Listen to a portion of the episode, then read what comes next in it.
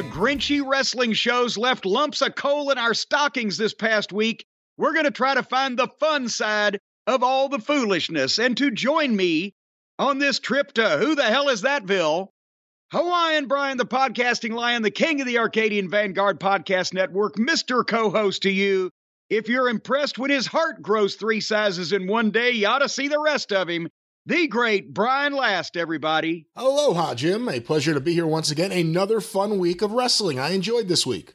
Happy Chinooka to you and your people from your part of the world. Well, thank you very much. It's still ongoing as we are recording, and Christmas right around the corner, a fun time of the year. Happy Festivus for the people like me who have grievances that they need to air with many people around the world. So just a, a, a joyous celebratory holiday season all the way around. I got to be honest with you. I almost, on both the wrestling programs that have occurred since we last convened that we watched, uh, we talked after Raw, but we hadn't had time to see it yet. But Raw and Dynamite. Oh boy, it it it's almost like they gave those of us who don't like the modern wrestling and the the viewers out there, the listeners in the cult of Cornette, it's almost like they said, you know what, we're going to give you a Christmas present. We know that Cornette don't like to talk about modern wrestling, and we know y'all don't like to watch modern wrestling. So we're going to make this the most entertaining show for people who don't like modern wrestling that we possibly can. There were over one person said one of the segments we'll get to was the Plan 9 from outer space of wrestling angles. I think that kind of summed it up. It was. Uh, do you think everybody was worried about the weather, Brian? They were just worried about the weather this week. They had other things on their mind. The bomb cyclone. You haven't been bombed yet. You're about to be bombed. Right now, we have some frozen rain. Yeah, well, it's going to get a lot worse. And I, and by, by the way, I I can't even claim that it was worse weather in Louisville than anywhere else. Did you? Wyoming got a wind chill of 70 below. The people in Wyoming must be frozen stiff, all seven of them. But this is ridiculous for the for the listeners around the world.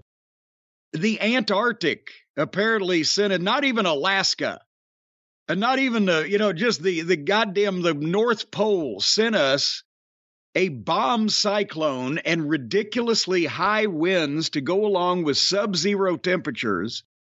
And it got to did you hear the wind chill in Dallas, Texas at one point was 4 degrees below 0. I hadn't heard that, no. In Dallas, Texas. I w- my first week in world class, I think I told this story before, so I won't go into egregious detail. But I woke up the next day in my La Quinta motor inn room after the it was after the big New Year's Eve deal, I believe, with uh, Flair and Kerry in Fort Worth, where they had to go an hour and Flair had to pull all of his bag of tricks out. But uh, they got like six inches of snow in Dallas, and it was like 29 degrees. And that was so unheard of that the whole town shut down, and there were people on the in the side of the ditch and uh, you know just uh, trying to go across the interstate to the 7-eleven you were taking your life in your hands because they hadn't seen anything like that.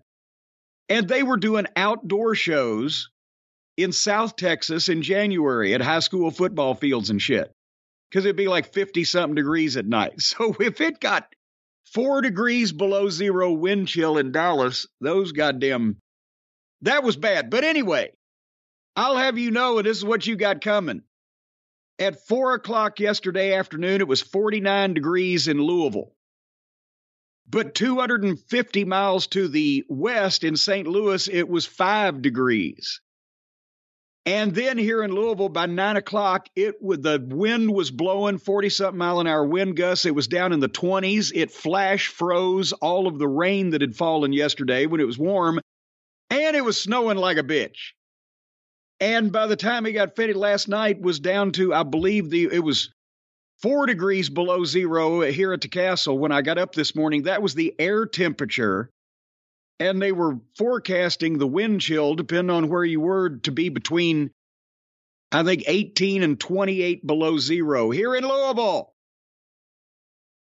We haven't had a, it was a wind chill warning. We haven't had one of those in seven years. As a matter of fact, the last time we had one, I'd made a drastic mistake and booked myself on two legend shows in the Carolinas. I could see the Rock and Roll Express and Tom Prichard and Handsome Jimmy Valiant and blah, blah, blah. I figure, what the fuck? I'll work two days in January. Otherwise, I'll stay in the house. What are the odds? I left the house. It was 20 below wind chill. But anyway, so we got like three or four inches of snow. Nothing like the people in Buffalo are about to get another two feet or whatever. But the the cold is ridiculous for this part of the country and for most parts. I think they said 200 million people in the United States were under some kind of weather advisory, and the wind chills were going to be below freezing all the way down into Florida, which they've got iguanas fall, comatose iguanas are falling out of the trees in Florida. Have you heard about this? Have you read about this? I've heard nothing about this. No. You know the the lizards, the iguanas, right? You see them when you go to Florida. They're running around. They're not. I'm not talking like three feet long, but the guy salamander. Well, I don't need. I don't know what they call them up in New Jersey. But they made a movie about them one time, Night of the Iguana. You may have seen it. But anyway, they get the, the lizards, the iguanas, the whatever the fuck they are down in Florida. And they can get to be, you know, eight inches long, 10 inches long, I think. You know, the ones that run around in, I don't know what they look like down in Alligator Alley, but down in downtown Orlando, across from Universal Studios, they can be that lengthy. But when it gets below like 40 degrees or whatever the cutoff point is, they go into hibernation. And so when the these high winds and the sudden drops in temperatures, when it blows through, if they're in the trees or hanging out on a tree limb or a fucking roof or a gutter or whatever, and they get sub temperatured, they go into hibernation. They're like comatose and they just fall off of wherever they are and they're landing on people. And then people are thinking that they're fucking dead and picking them up and potentially trying to take them home, some kind of souvenir. But it's Florida, potentially have lunch. I don't fucking know. And then they come back to life when they get warmed up and people are shocked. So beware of iguanas playing possum. I'm not, I didn't make that up. That was on the news. Have you been watching the news lately? No, I don't watch uh, Kentucky's coverage of the Florida news too often. Well, no, this was the national. It's a national news story. What show? Not the iguana on the MSNBC. It wasn't not the iguanas. It's the goddamn uh, uh, the news of the national weather emergencies, where it's cold everywhere, and it was seventy degrees below zero in Wyoming, and things and such of that nature. They're they're uh, alerting people to beware of the fucking iguanas playing possum down in Florida. Harley had to go out to piss, and she loves the snow. And she can't wait to go out in the snow. She doesn't understand wind chill. She doesn't understand it as three inches of snow with when it's 28 degrees is different than three inches of snow when the wind chill's still in the teens below zero, right? So I put four coats on. Stace wrapped up. She looked like the fucking kid in the Christmas story. Because it's darling. You got to see the, the little princess. She jumps out there and starts running through the and it's powdery snow because it's a cold.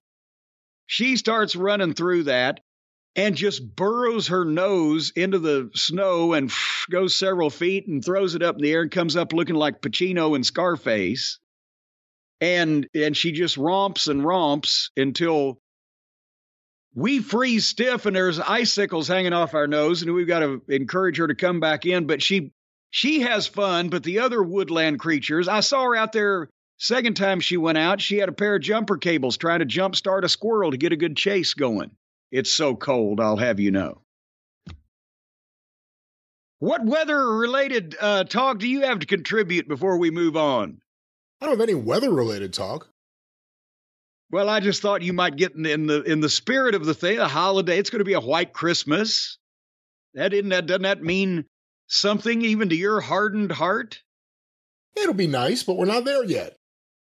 Oh, you will be. So weather the weather. Let's uh, move on with the non-weather portion. All right, you're just hey. If you think you're anxious to get finished with this program, I've got homemade cheesesteaks and chicken nuggets up for the on the menu tonight. We're we're blowing it out for the holidays. Homemade chicken nuggets in the sense that you actually got the ground chicken and made them, or you just bought you them in the store. You don't and- grind chicken for nuggets. First of all, What do you I do? don't know what cat would be chicken meatballs if you try to do that. So, I guess that's true. nevertheless, and we got then we got the shaved beef steak and the hoagie rolls, and not only some Provel cheese, but also some provolone and some Cheez Whiz, just in case we want to change it up, along with the onions and the peppers and the and the mushrooms and the pudding pops. All right. You're gonna just blow out your diet at the end of the year? Well, I, I got some room. It's not it's not normal that I've got room at the holidays to gain a few pounds. I can gain five pounds and still not be anywhere outside of my uh, comfort zone. So I've I've got I got room to I'm I'm trying to use my budget up at the end of the year. I want to thank everybody. A bunch of the cult members and friends around the world have sent uh, cards to us, uh, to Stace and I for Christmas and Harley. Harley gets, in, as a matter of fact, Harley gets more little presents than than I do from the folks. Uh, you know, they'll mail me something every once in a while, something we've talked about or whatever. I think I got five copies of the King of Court. What is the name of that goddamn movie? The Donkey Kong movie now? The King of Kong. the King of Kong, the King of Quarters, I was trying to say. Uh, but anyway, Harley gets more squeaky toys at this time of year, and Neely J, she loves the little gremlin you sent, whatever it is. You squeeze it, and he goes. Uh, but anyway, I want to thank everybody for that, and also a few gift cards and some interest. I won't shame anybody with uh, praising them too highly on on what they've sent, and and John, you know who you are. Uh, but if you're wondering where your Cornette's Collectibles gifts are this Christmas, well, I'll have you know, as we mentioned on the drive through a few days ago, everything ordered through December 15th has been signed up and packed up and, and shipped, and another big batch of stuff is going out right after Christmas that will carry us through December 23rd. So everything is moving along swimmingly. And remember that the store at jimcornette.com will be closed January 1st through the 8th. If you're wanting to use your Christmas money, jump in there by New Year's because we have to restock and re- I have to reevaluate the Feather Bottoms progress in trying to streamline everything. They've been doing pretty good with that fuck system, the Feather Bottoms ultra careful handling. But we're going to see it. So we're closed January 1st through the 8th, and then all kinds of big brand new items coming up this year. Stay tuned. Do not miss it. I'm trying, I'm vamping here. Can you tell? Because my emails got flummoxed. I got a couple of shout outs. Aha! Thank you. Number one, as I'm trying to read my own writing. Hey, I was, it's goddamn, it's 20 below zero outside. It's Christmas weekend and we're still doing this programming. Forgive me for not being as goddamn organized as I usually am. Mark from Hull, England, uh, wrote an email and he lost his grandfather to cancer this past April. And he's had a hard time with it, but they listened to some of our shows, Brian, together. And uh, Mark says he was a cantankerous, extremely funny, a real wordsmith. I often would play him snippets of your show and tell him how much you remind me of him. He would laugh and agree. I would, if I could do a good accent. I don't even. Now you can't even say British accent because since I've been over there, I know there's a hundred miles down the road the difference in Birmingham and in London and in you know very Manchester and various places. But if I could do a good accent, we should we should work on that, Brian, and do for our UK listeners do one of the shows sometime. Both of us as as British as Sebastian Cabot. What kind of British accent? Well, that's what I'm saying. There's different ones. I we'd have to study. Maybe we could do it as a, as Cockneys. I'll knock you on your bottle and glass. Is that what Do you know is? the- That's do you know the Cockney? Th- There's there's a Cockney rhyming slang. Adrian Street can do it. He could rattle it off, and he knew everything. And the boys would talk to that were versed in that would talk to each other in that way in the dressing room. Sometimes they could talk about the American guys right in front of them, and they wouldn't know what the fuck. It's a rhyming slang. So if if you're trying to substitute ass, it's bottle and glass, bottle and glass ass. I'll knock you on your bottle and glass. And I, now that I've said that, I bet you there's a bunch of listeners over there across the pond that are going to send me all kinds of examples and we can read them on the air because it's funny as fuck. So people say the people in the southern United States have a lot of great sayings and verbiage and etc. But there's some fucking hilarious shit going on over in, in the UK. In the Southern Is- United Kingdom, I guess you're saying. In the well, no, southern, northern, eastern, western. I don't know my way around over there. I don't know how to turn left or right to go to Germany or whatever. But it's only really in the northeastern United States with you boring assholes that people aren't colorful with their language. Well, they're colorful. the times you were in England, you weren't tempted at all to hop over to France, check it out? Well, it's not like I was just dicking around for a week with nothing to do. We did have shows. We had two and three days off at a time, but we had not been to England the first trip. We hadn't been there before. So we wanted to see a bunch of that. And then the second time, we weren't there as long, still had shows going on, but we're not going to goddamn Paris and Brussels and Vladivostok. I said France.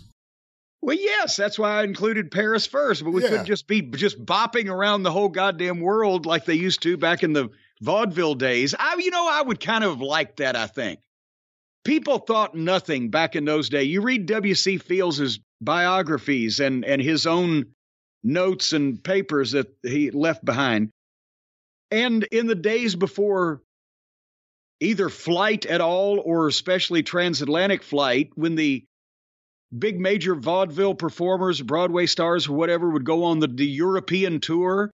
They'd get on a boat and it'd be two or three weeks before they got there or whatever. And then they'd be there for two months playing all these different places. And so they'd be actually gone from their homes for like three or four months at a time, thought nothing of it because that was the only way to do it back then. It would have made me nervous. Couldn't be away from the home base that long. Back to Mark from Hull. Mark, we're sorry to hear about uh, your grandfather, but thank you again for checking in with us and and letting us know that we can do something to help you out. To uh, especially the raccoon intruder stories, he says are a particular highlight. And also, wait a minute, hold on here. Ah, So he wants more raccoons, is what he's more saying. raccoons. Well, it's it's we're out of coon season right now. To be honest with you, it's too cold. They're they've gone wherever they've. Gone. As a matter of fact, we had a tree cut down on a neighbor's property to the left uh, here a couple weeks ago, and uh, the power company actually came, took the top of it out, and Corky the lumberjack's taking care of the rest because it was it was dead and it was near the power lines. But as they were, the guy was up. I was watching out the office window with the binoculars, as a matter of fact. Just, I, you know, I like to see the procedure they go through when they're 60, 70 feet up in these fucking trees. I'm thinking, holy shit.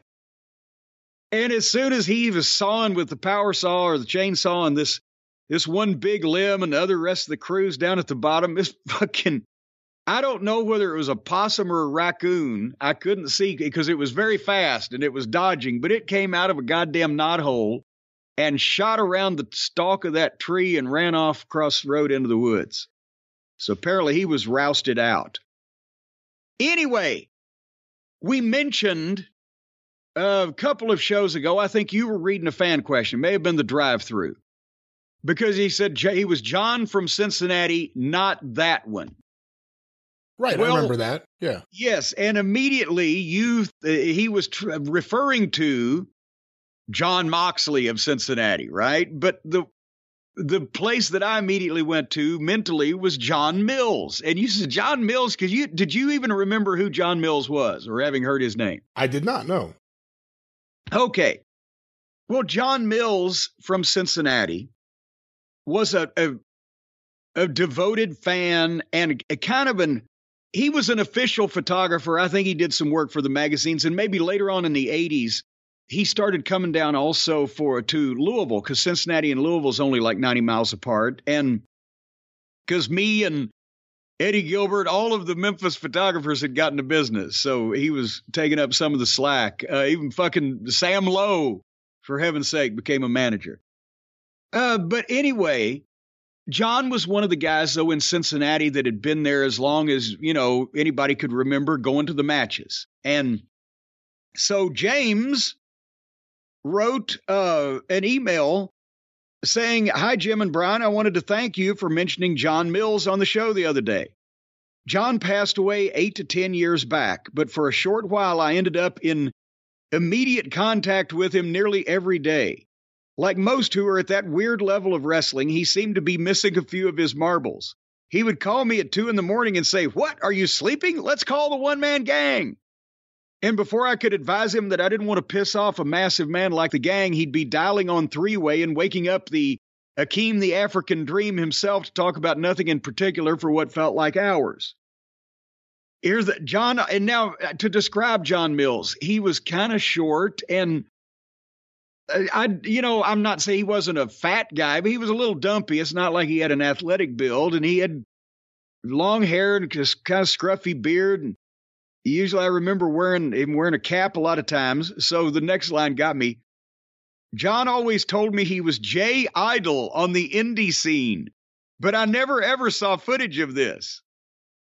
He also claimed to, like you, have been a Memphis photographer and that he had ties to The Undertaker and other big names who remembered him fondly. As I'm saying, in the late 80s, when Mark had showed up as Master of Pain in Memphis, John Mills would come down and shoot pictures at the Louisville Gardens.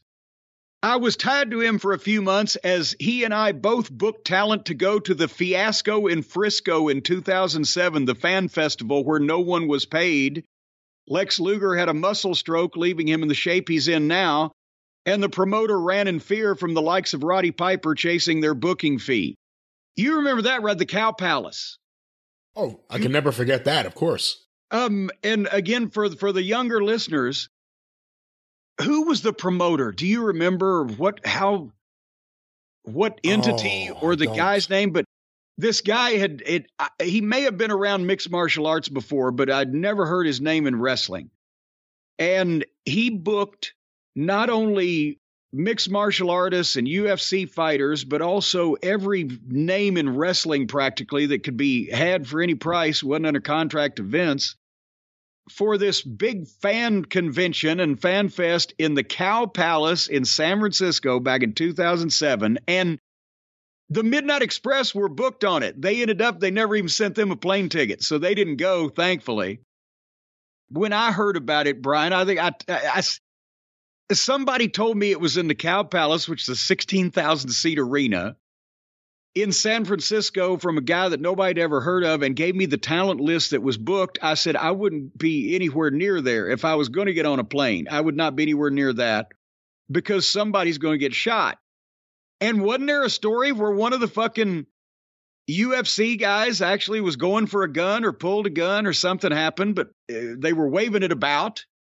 Well, what happened was Don Frye. Was it Don Frye that I'm thinking of? Got beat up in the hotel. Maybe that's the wrong wording. Let me look that part up. I don't remember. got, got in a fight. I don't know if anybody got, uh, you know, but yeah, because some of the some of the MMA fighters had beef with each other and ran into each other. Nobody got paid. People had showed up based on either getting a plane ticket or potentially a deposit, but there was no more money to be had. There were no fans. It was a giant fiasco that made all kinds of news, and that's where poor Luger rode across country on that plane. He, he told me a story himself with his head turned, talking to the person next to him in a pleasant manner for five hours, and woke up the next day, couldn't turn his head, and was paralyzed. But anyway, back to John. Back to John Mills. Uh, this Well, email. let, let me. I, I just oh, found okay. something Did here. you find something? Apparently, Don Frye was knocked out. Some people say he was sucker punched by Leland Chapman, who is from Dog the Bounty Hunter. He's the he's one of the delinquent sons of Dog the Bounty Hunter. Yes. He is so then they were involved also. He had bounty hunters, wrestlers, and MMA fighters. What can possibly go wrong? And then the hotel called the police. That's what the next thing here is. It's all fun and games till the cops get involved. Uh, but anyway, all right. But so they're, you know, they were involved there. Um, and uh, James goes on to say, John called me during one of his later years and sounded bad. Then he just stopped calling altogether, and soon enough I'd read online from one of his closer friends that he had died. I believe I wrote the only wrestling site report of his passing, and as most had no idea who he was, but I knew him enough to know him as the strange, sweet, possibly slow man who may or may not have done half the things he claimed to. And that's, you know, again, that's the kind of people you at least used to run into around their matches in the wrestling business. And if you knew enough not to potentially believe everything you heard, then they were fucking fascinating. And back then, nobody was doing it to try to get rich or get on national TV because they knew they weren't going to do either. They just loved wrestling or bullshitting people into thinking they were somebody. And Cincinnati had a history of shall we say, unique and bizarre individuals hanging around the matches there too. Going back to the Sheik day, have you ever heard about Mikey No, from Cincinnati? no. Oh my God, have mercy. Okay, is the Cincinnati Gardens it was an old building. I think they tore it down here a while back, I guess. Uh, but they had matches uh, there. I'm pretty sure going back to the 40s. But the Sheik it was a huge hotbed and it's 12,000 seat building. And in the late 50s, early 60s, that was part of the Barnett territory, but uh, the Sheik was huge there on top. And then obviously later on, he got Michigan and Ohio and ran there for years and years. And they did mega business until the mid 70s when Detroit and all the other Sheiks business went down. But anyway, they were real old style and they still had the second that would go to ringside with either a special shirt or jacket or whatever to identify them as second, to take the jackets from the guys when they were introduced and the whole nine yards. And then it kind of boiled down to when the Sheik's territory folded up, because I'm pretty sure he was there for the Sheik too. He was definitely at the matches. I think he was doing the same thing. And then when Georgia started uh, running, and later on Crockett started running Cincinnati Gardens, Mikey, one of the seconds, one of the ring stooges, just kind of came with the building. And because eh, there's, I just, I don't know how that this individual passed muster with Ole Anderson or Jim Crockett or anybody to get in the locker room except that he came with the building, right? That's the only way because Mikey, bless him, was like five feet two and a hundred pounds and looked like if Richard Simmons's grandmother, you know, didn't really take good care of herself. He was just small and shriveled and had this voice like this.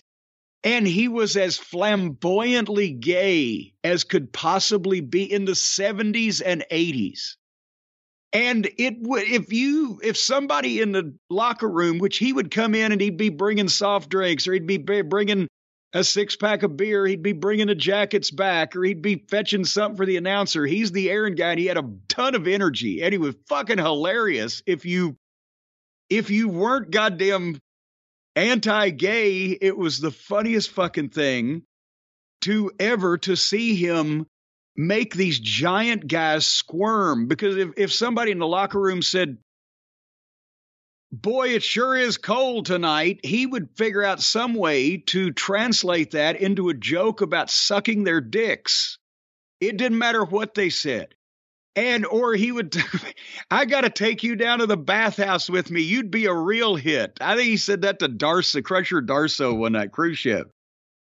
And some of the guys, because they were used to him, would, yeah, hey, Mikey. And other of the guys that didn't know how to take it or were uncomfortable with it, you've never seen fucking people's assholes tighten up like that in your life.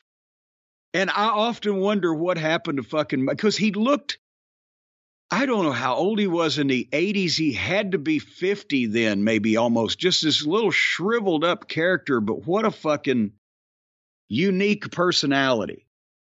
How old he'd be? He'd be almost 90 now. He no, there's no way Mikey's still around. Does anybody in Cincinnati know what happened to Mikey? Let me know. All righty. And then I'll take you in the basement. Yeah, and I'll take you in the basement and uh, oh my god. Anyway, um, you know, Ric Flair is going to be profiled on Peacock this week. Uh, apparently, the day after Christmas is the premiere of what is the title? Becoming Ric Flair or Being Ric Flair? I'm funding Ric Flair. Hey, come on, uh, it's a it's a WWE produced piece uh, A that puff uh, piece, they call them. well, no, now we don't know that because uh, there's been some tantalizing quotes in the in the preview or the trailer, as they say in the biz. But uh, we got to talk about. We are recording, we'll talk about this in a in a second. But we're recording uh, this show today. Obviously, no, we recorded this show yesterday. We're recording this show right now, and then for Christmas week, we're going to have a variety of omnibus releases and special programming. But the next time that we do some live cut ins and clips, uh, especially if any big news takes place, we're, we got to talk about this documentary. But Flair says it's going to blow the 30 for 30 on him away. Now, it, it's going to almost have to be more complimentary. Uh, so we will see what happens. But I'm, I'm, well, now you know it's true. It would almost No, happen. but I mean, he says it'll blow it away. He, is there anyone more full of shit than Ric Flair about now, everything? come on now. Yeah, this one that's going to be nice to me is going to blow away the one that painted a dark picture of me. Now see, now see, shame on you, Brian Last, if you're trying to put the mouth on this documentary before you've said what's going to happen. Are you going to have to come back out here and eat crow if they include all of Rick's faults and foibles as well as his fame and fortune? We'll see. If there's a five minute section about him flashing women or hitting them with his penis unsuspectingly, How much Well, time no. do you think this thing has? They've got to get everything in. They've only got a couple hours. I don't think they can give proper time to bopping people on the head with with a well, there should be a disclaimer at the end of it. Ric Flair was paid this amount of money to be here and this amount of money to say nice things about this. Now, there how did be well, a say nice things about himself? We paid him to say nice things about himself. I don't know. Now, was he paid to be a part of this? One wonders. I wonder if that's the case. That would that would Wasn't it last year he said he would never do anything with WWE ever again if Nick Khan was there? I don't think Nick was in the room at the time that they shot this. He wasn't any. I think he was He, back. he in only runs the company. He only runs the company. he, just didn't have anything company. to do with his shoot. well, no. Now here's an interesting. Is it? uh We've got to check into this, or we'll have a report on this. Is it? Is it WWE produced or just WWE authorized and an independent production company, and or Like the Teddy. Director or WWE. producer? Yeah, so we we've got to uh, we need to make that delineation before we slander anyone in with any specificity. So we'll fi- we'll find all that out when we give the report on. The real truth of the matter is, as a fan of documentary films, the documentary that would be great would just be the real Ric Flair story told. Just, you know, wham bam, here it all is, without any cooperation. Just here's the fucking story. We all know the story. Here's here's what it is. That would be amazing. But when it's gonna be another, you know We'll see. If I'm wrong, if I'm proved wrong, I'll say it, but I kind of have a good feeling I know what this is gonna be before I see it. Do you think the best documentaries on anyone or anything are done when the person is already dead and can't be a part of it? When it's when Ken Burns does the history of the the Negro leagues in baseball or the national parks or the whatever the fuck, and they're they're giving the unvarnished history of here's what actually happened rather than well here's this guy's best friend and here's his mortal enemy and here's what he has to say for himself You know what? I'm a big fan of Walter Isaacson. He's written many great biographies. He did an Einstein biography. Obviously, he had no contact with Einstein. When Steve Jobs found out he was definitely dying and nothing was going to change that, he reached out to Walter Isaacson and said, I want you to do my biography. I want it to be honest. I want it to be everything. I'll give you complete access to me.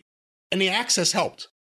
It was very honest about a lot of the dark side of Steve Jobs, his personal life and everything else. But that's a case where the access helped.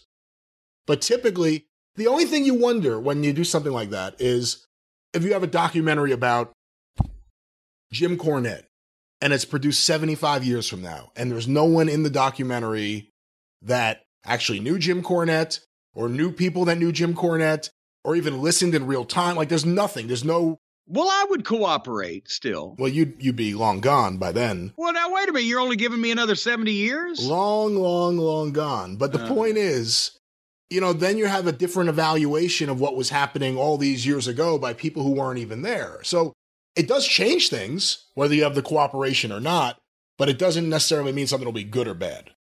But it does also give you the historical perspective that, well, and you know, 36 years after all this happened, we discovered that Bruce Wayne really was indeed the Batman or whatever. So then you get to know how the story actually comes out and the impact it had on and what what in what way it shaped future events in that genre or whatever. Like the real time Watergate coverage, you know, which led into the book, uh, and then, of course, the movie, All the President's Men. That coverage has been expanded, and of course, now we know who Deep Throat was, but by and large, that's still the coverage. You know, no, nothing's been debunked or anything. It's not like Woodward and Bern. The movie may have done all sorts of shit, but no one says like Woodward and Bernstein's coverage was bullshit, but we've just expanded what we know. So there's a case of the real time story being in print, and it worked out. But I mean, when you read like old baseball stories from the 60s or something in real time, a lot of those writers were friends or drinking buddies with the players or just drinking buddies with anyone who would drink with them. And, you know, it's a different kind of coverage than you would get years later. Well, a lot of those reporters were just just old souses, just hanging around the bars trying to trying to get scoops. But meanwhile, today in the modern world, like here at the at the experience or at the drive-through or the Arcadian Vanguard network, we have we have dedicated and sober sources, right? That are out here investigating all these newsworthy events. And Brian, since it's Christmas week, we you know we've given some of the minions a little time off to spend with their various families. Some of them have more than one family, so they've got to sort that out how they split that up. But you know, as a matter of fact, Sharknado, understand, has three different wives in Will three different stop it? fucking states. Leave them alone. Well, but he he doesn't get to see the one down in Des Moines very often. But anyway, so we, you have been assigned to cover the advice to the lovelorn beat this week, and and you've got an update on Riddle's romance report. Matt Riddle is in the news. He is apparently a ladies' man uh, to the point where we never dreamed. He's got all these. He's got all these women. The problem is, all of them hate him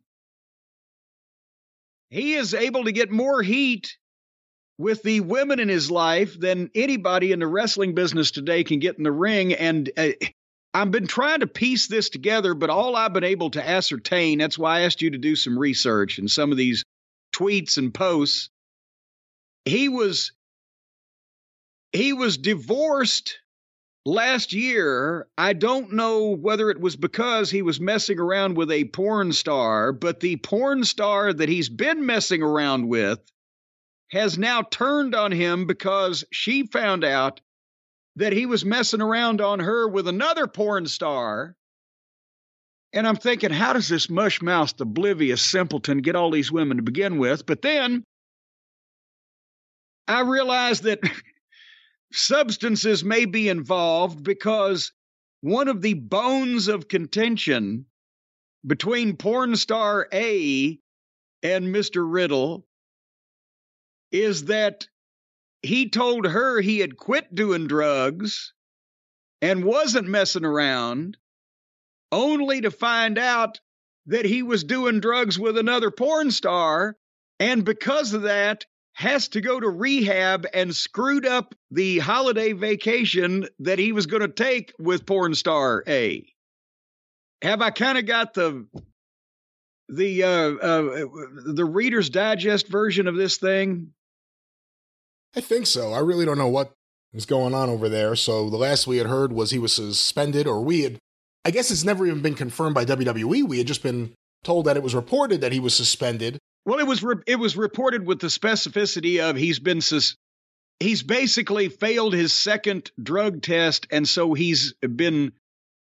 I don't know whether you can say ordered, but he has been told go to rehab or elsewise you're going to get fired. So he went to rehab rather than the other thing. So I guess that's technically suspended while he's in rehab.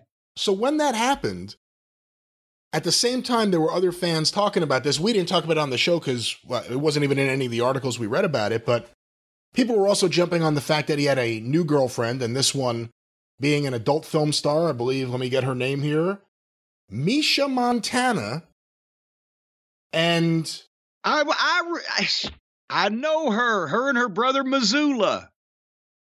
Well, apparently he's been dating Misha Montana, and where the controversy from this part of his life, the Boogie Nights part of his life, kicked into effect, was another adult film star, Jordan Max.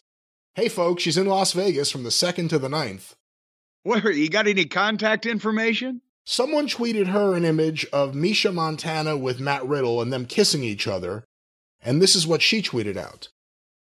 Does it make you feel better about yourself to kick people when they're down? Try to imagine, for one second, the man you've spent the last six months with, who said, I love you, for the first time two months ago, is all of a sudden making out with someone else, and this is all in caps, who is in your industry. And then, rather than keeping plans for Christmas and New Year's Eve, he's going to rehab. Do you have any idea how confusing and hurtful that is? And then I guess someone made another comment and she added this. Adding this here since it seems many of you are overlooking it. I'm not mad that he's in rehab. He told me he quit drugs, and then to find out he's A, with another girl, B, doing those drugs with her, and C, failing drug tests, so he has to go to rehab for it, is disappointing. I do hope that he takes rehab seriously and gets the help he so desperately needs so that he can be the best version of who he is for his future partners, his kids, and himself. I must say, rather uh, and, and his future endeavors. A rather sober and well stated statement there from uh, Jordan well, Max. And, and so now, how old is this guy again? We've said he's what, mid 30s, late 30s?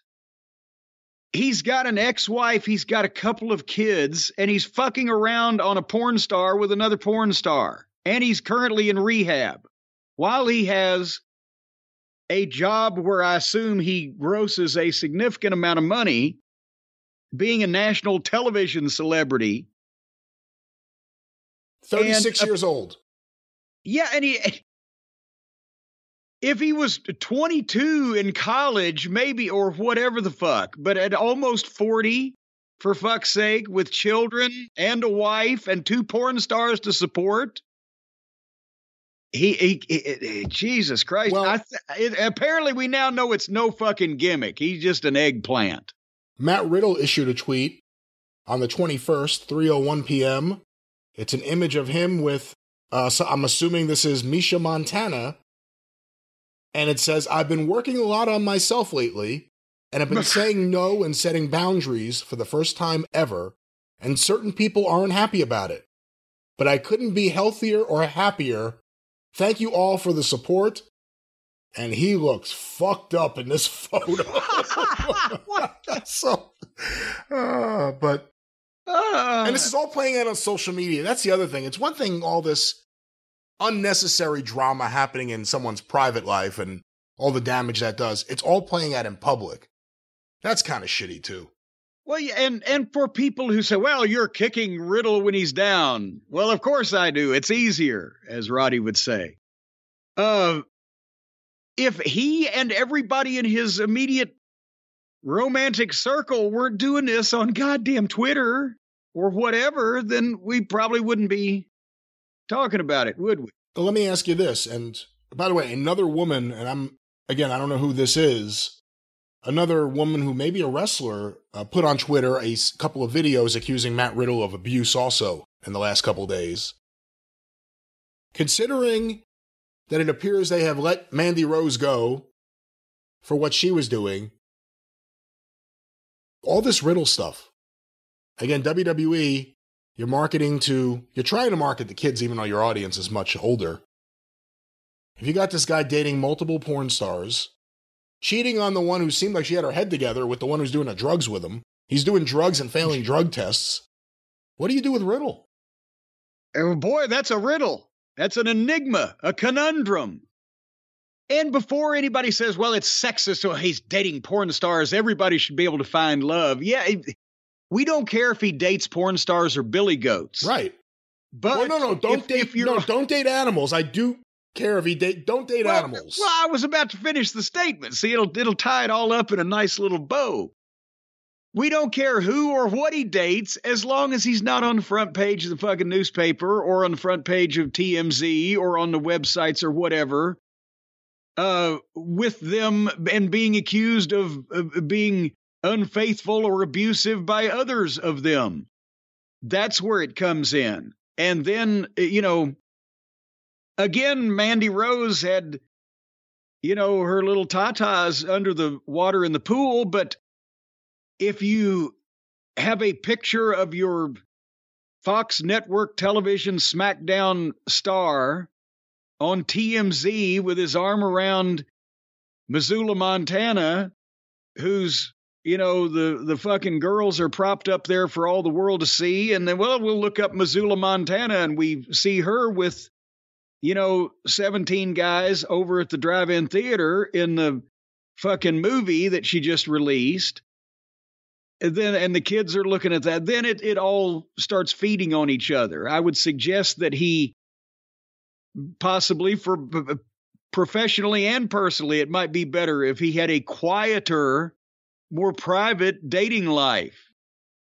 It was less turmoil filled to, to, you know, bubble over into shit like this while he's on Fox and working for the WWE. and if you want to have lots of girlfriends, do it. Just don't lie to them. Just that would be another idea. Don't mislead them. Don't live separate lives with everyone. Just be open and honest with everyone. there you go. That see, I knew you would come up with it, Brian. You on the romance, the riddle romance report beat this week would be able to bring the tie this all up into a neat little bow. So that's all Matt needs to do is once he gets out of once Riddle's out of rehab, then he can rehab his romances. Should WWE use this? It's been years since Val Venis. You could have a brand new Riddle coming out of rehab. Embrace it. You already knew he liked weed. Now we know he likes women. And he could have all sorts of women all around the country. Yeah, but then we'd still have to listen to him talk. That's the thing. When you listen to this fucking eggplant talk, I guess maybe we're not dealing with any fucking brain scientists or rocket surgeons over on the other side either. But uh, can you imagine sitting around the the dinner table or the coffee table at at the Riddle household listening to the various conversation going, "You want to hit my bongo, man?" All kidding aside, if you're WWE, is it becoming increasingly hard to find a way to have long term plans for Matt Riddle? Yeah, honestly, and and being serious, that's the problem is and maybe not so much they they could say, "Hey, knock it off on the fucking website with the porn stars or whatever." But if this is a second drug test and it's not weed, which is to be honest, he might have a defense against even if they if they were pushing that because he's well, it's my gimmick. I'm doing, you know, the fucking research, method acting or whatever. But it's obviously not that and it's the second time and he's getting bad publicity uh outside that as well i don't think you sit down and go oh for the next year we can do this thing with riddle and it'll culminate with this big thing and have any confidence in that and they they've when you get he's popular and he's under contract and you know they're going to try to figure out something to do with him if he straightens out and when he gets his shit together but at the same time, I don't think they're going to be anxious to put a lot of responsibility and a lot of work and a lot of planning into him. And a lot of times when you get put on the back burner like that, they find out that, you know what, we can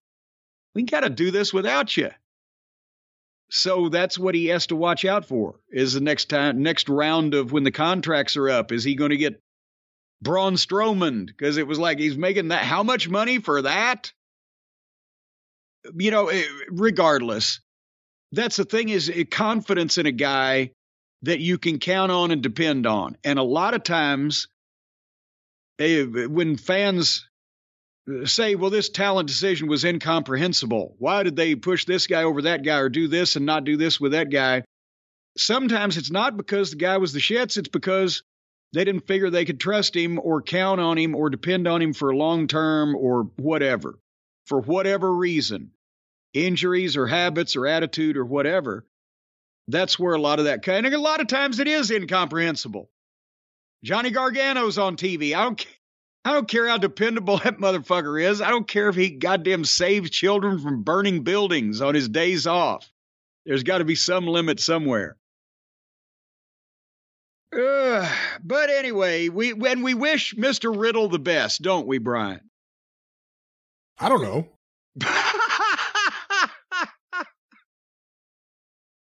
well, we certainly hope that he straightens out his situation and all the porn Yeah. stars get happier with him. I hope he gets his shit together. I don't know if I wish him the best. He seems like a rotten guy the more we hear about this It's like fucking a guy. rotten apple. Yeah.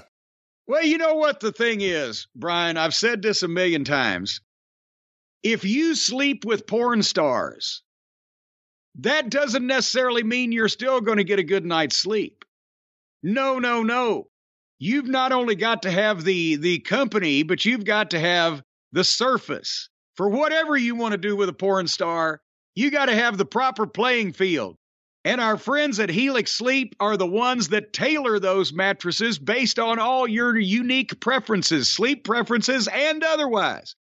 I mean, they've got mattresses made for people who like to sleep on their side, or on their back, or on their stomach, or doggy style, or reverse cowgirl.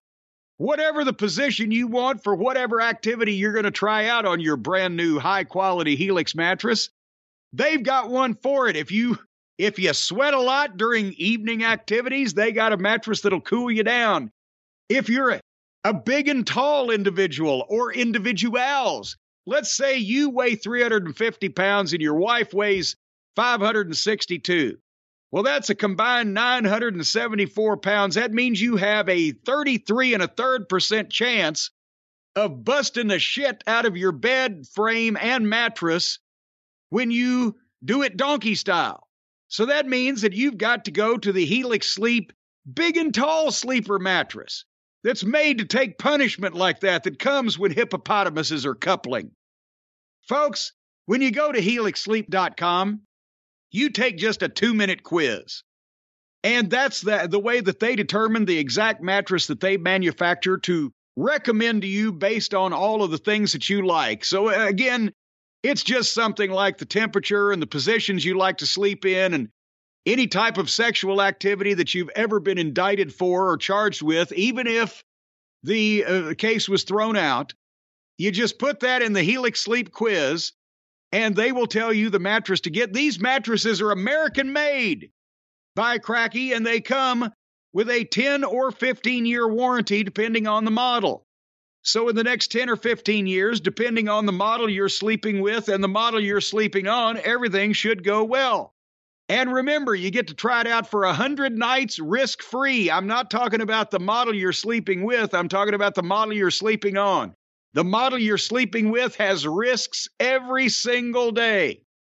If you don't love it, but I know you will, but if you don't, they'll pick it up for you and give you a full refund. I'm talking about the model you're sleeping on. Again, not the model you're sleeping with. The money you spend on that cannot be refunded. But, folks, right now, if you want to go to helixsleep.com slash JC, there it is. There it's it is. Very, it's in very tiny print, folks. Helixsleep.com slash JCE. They're offering up to $200 off all mattress orders and two free pillows for our listeners because our listeners like to sleep the sleep of the blissful. Helixsleep.com slash JCE up to $200 off all mattress orders and two free pillows. Whether it's the model you're sleeping on or the model you're sleeping with, everybody's going to be happy with a Helix Sleep mattress. Well, it's supposed to be a celebratory, happy, joyous holiday season, but some people in the wrestling world are not happy. They're not happy with their lot in life, they're not happy with each other, they're not happy with something. We got a little section of that today, and we got to start with Miro. Our friend Miro, the Bulgarian beast. Apparently, it's now being reported he has not been. We've been saying, Where's Miro? Why, you know, since he quit playing video games with his little friend Pip and became a monster and a beast, he, he was. The promos, he was mad at God and his neck of sand, and we didn't exactly know what the fuck was going on there, but he got in the ring and beat some people up and looked like a a monster and they need one. So where's Miro? We've been asking. He was mad at God, and God got his revenge by keeping him off TV for the rest of his Keeping him off TV. But no, actually, I don't know if and God don't smite people like he used to. Back in the biblical days, he had some good ways for revenge, plague and pestilence. I don't know if sitting home getting paid is good revenge for is God gone soft like the rest of society? That's revenge these days. Sit home, take this check. Go about your business. We'll we'll call you if we need you. Well, again, everyone. Actually, go ahead. well, I was going to say everyone's been wondering where is Miro. There have been no answers from AEW. Miro hasn't said anything. We don't know if he's held to a confidentiality agreement, which AEW loves to do. So everyone's just been speculating. And coming out of that, his wife, CJ Perry, the former Lana in WWE, was speaking recently on WMAY 92.7. And here is a quote Rusev Day will never die. It's always going to be around. The kids are going to want to sing it, and I'm sure it will make a return to WWE, excuse me, a return in WWE at some point. Rusev, well, whatever he shows up back in, whatever friggin' name or gimmick or character he returns at some point in WWE is going to be iconic. You know, he, that's the great thing about wrestling, is it doesn't matter what company you work for, what promotion, anything can happen. Let's be honest. We know that everyone always returns back to WWE at some point. Wow. So let's stop there. That's his wife. If you're a promo, there's a lot of different ways to look at it, but as a wrestling executive, as a promotion owner, as a booker, as a promoter, what do you think of something like that's getting out there? boy howdy, and I'm not talking about the Wyatt family. Um, obviously, she's not just making this up. One would think that she is reflecting potential conversations that they have had, whether in their marital bed or on their marital couch or in their marital kitchen, because they're married. They talk to each other a lot, one would think. They haven't been married long enough, they don't talk to each other. And one would think that she wouldn't just be saying something like that out of the blue if it had never been discussed or if if he was saying, "Well, I love it here, honey, and I never want to go back to the evil empire." But also the the idea cuz I mean, you know, we've heard about uh, the wrestling wives equivalent of the stage mothers in the business, you know, from over various eras and periods of time. But now that these comments can be boom disseminated that quickly, that easily, and everybody can see them, combined with several people now have reported that Miro was planned to be at uh, well, uh, there was a match planned for him at Full Gear, and he would have been on television before that, some period of time before that, to obviously set that up and promote it or whatever. But he didn't like the creative. The creative that was presented to him by Tony. Now, I'm not going to take up for Tony Khan's booking. I can't imagine that anybody in their right mind would like the creative that Tony Khan presents to them but he also works there for what one would imagine is a significant amount of money. And you know, do you want me to give the the Ole Anderson or the traditional old school Booker response to I don't like the that doesn't work for me, brother, unless you're Hulk Hogan. Well, then you don't work for me, brother. That would be what that would be. But let's say Tony. Well, go ahead. I was gonna say I have this fucking squeaky chair. I was gonna say. now I'm getting mad like Miro. I was gonna say I have something here from Dave Meltzer who talked about it, and this got things going even further. In September, Tony Khan came to Miro and had this idea, which would go to a match on the November pay per view, and Miro didn't want to do it. A lot of the people that come from WWE are very leery, obviously, Bryan Danielson being the exception, about doing jobs. And then it becomes very difficult to book when you don't really want to do programs where you're going to lose. But anyway, that's burying the lead right there. But anyway, they went through and now November's over and now we're in a new cycle and they were going to bring him back and try to come up with ideas for him. And they very well may. Then his wife comes in and says Rusev Day is going to come back to WWE. Everybody comes back to WWE. And this is from Dave again. If I'm Tony Khan at this point, given everything that's happened, and the wife of one of the wrestlers goes and says essentially everyone goes back to WWE, it's kind of like, why waste my time pushing this guy? I've got a hundred guys on the roster. It's more than that who want to be here.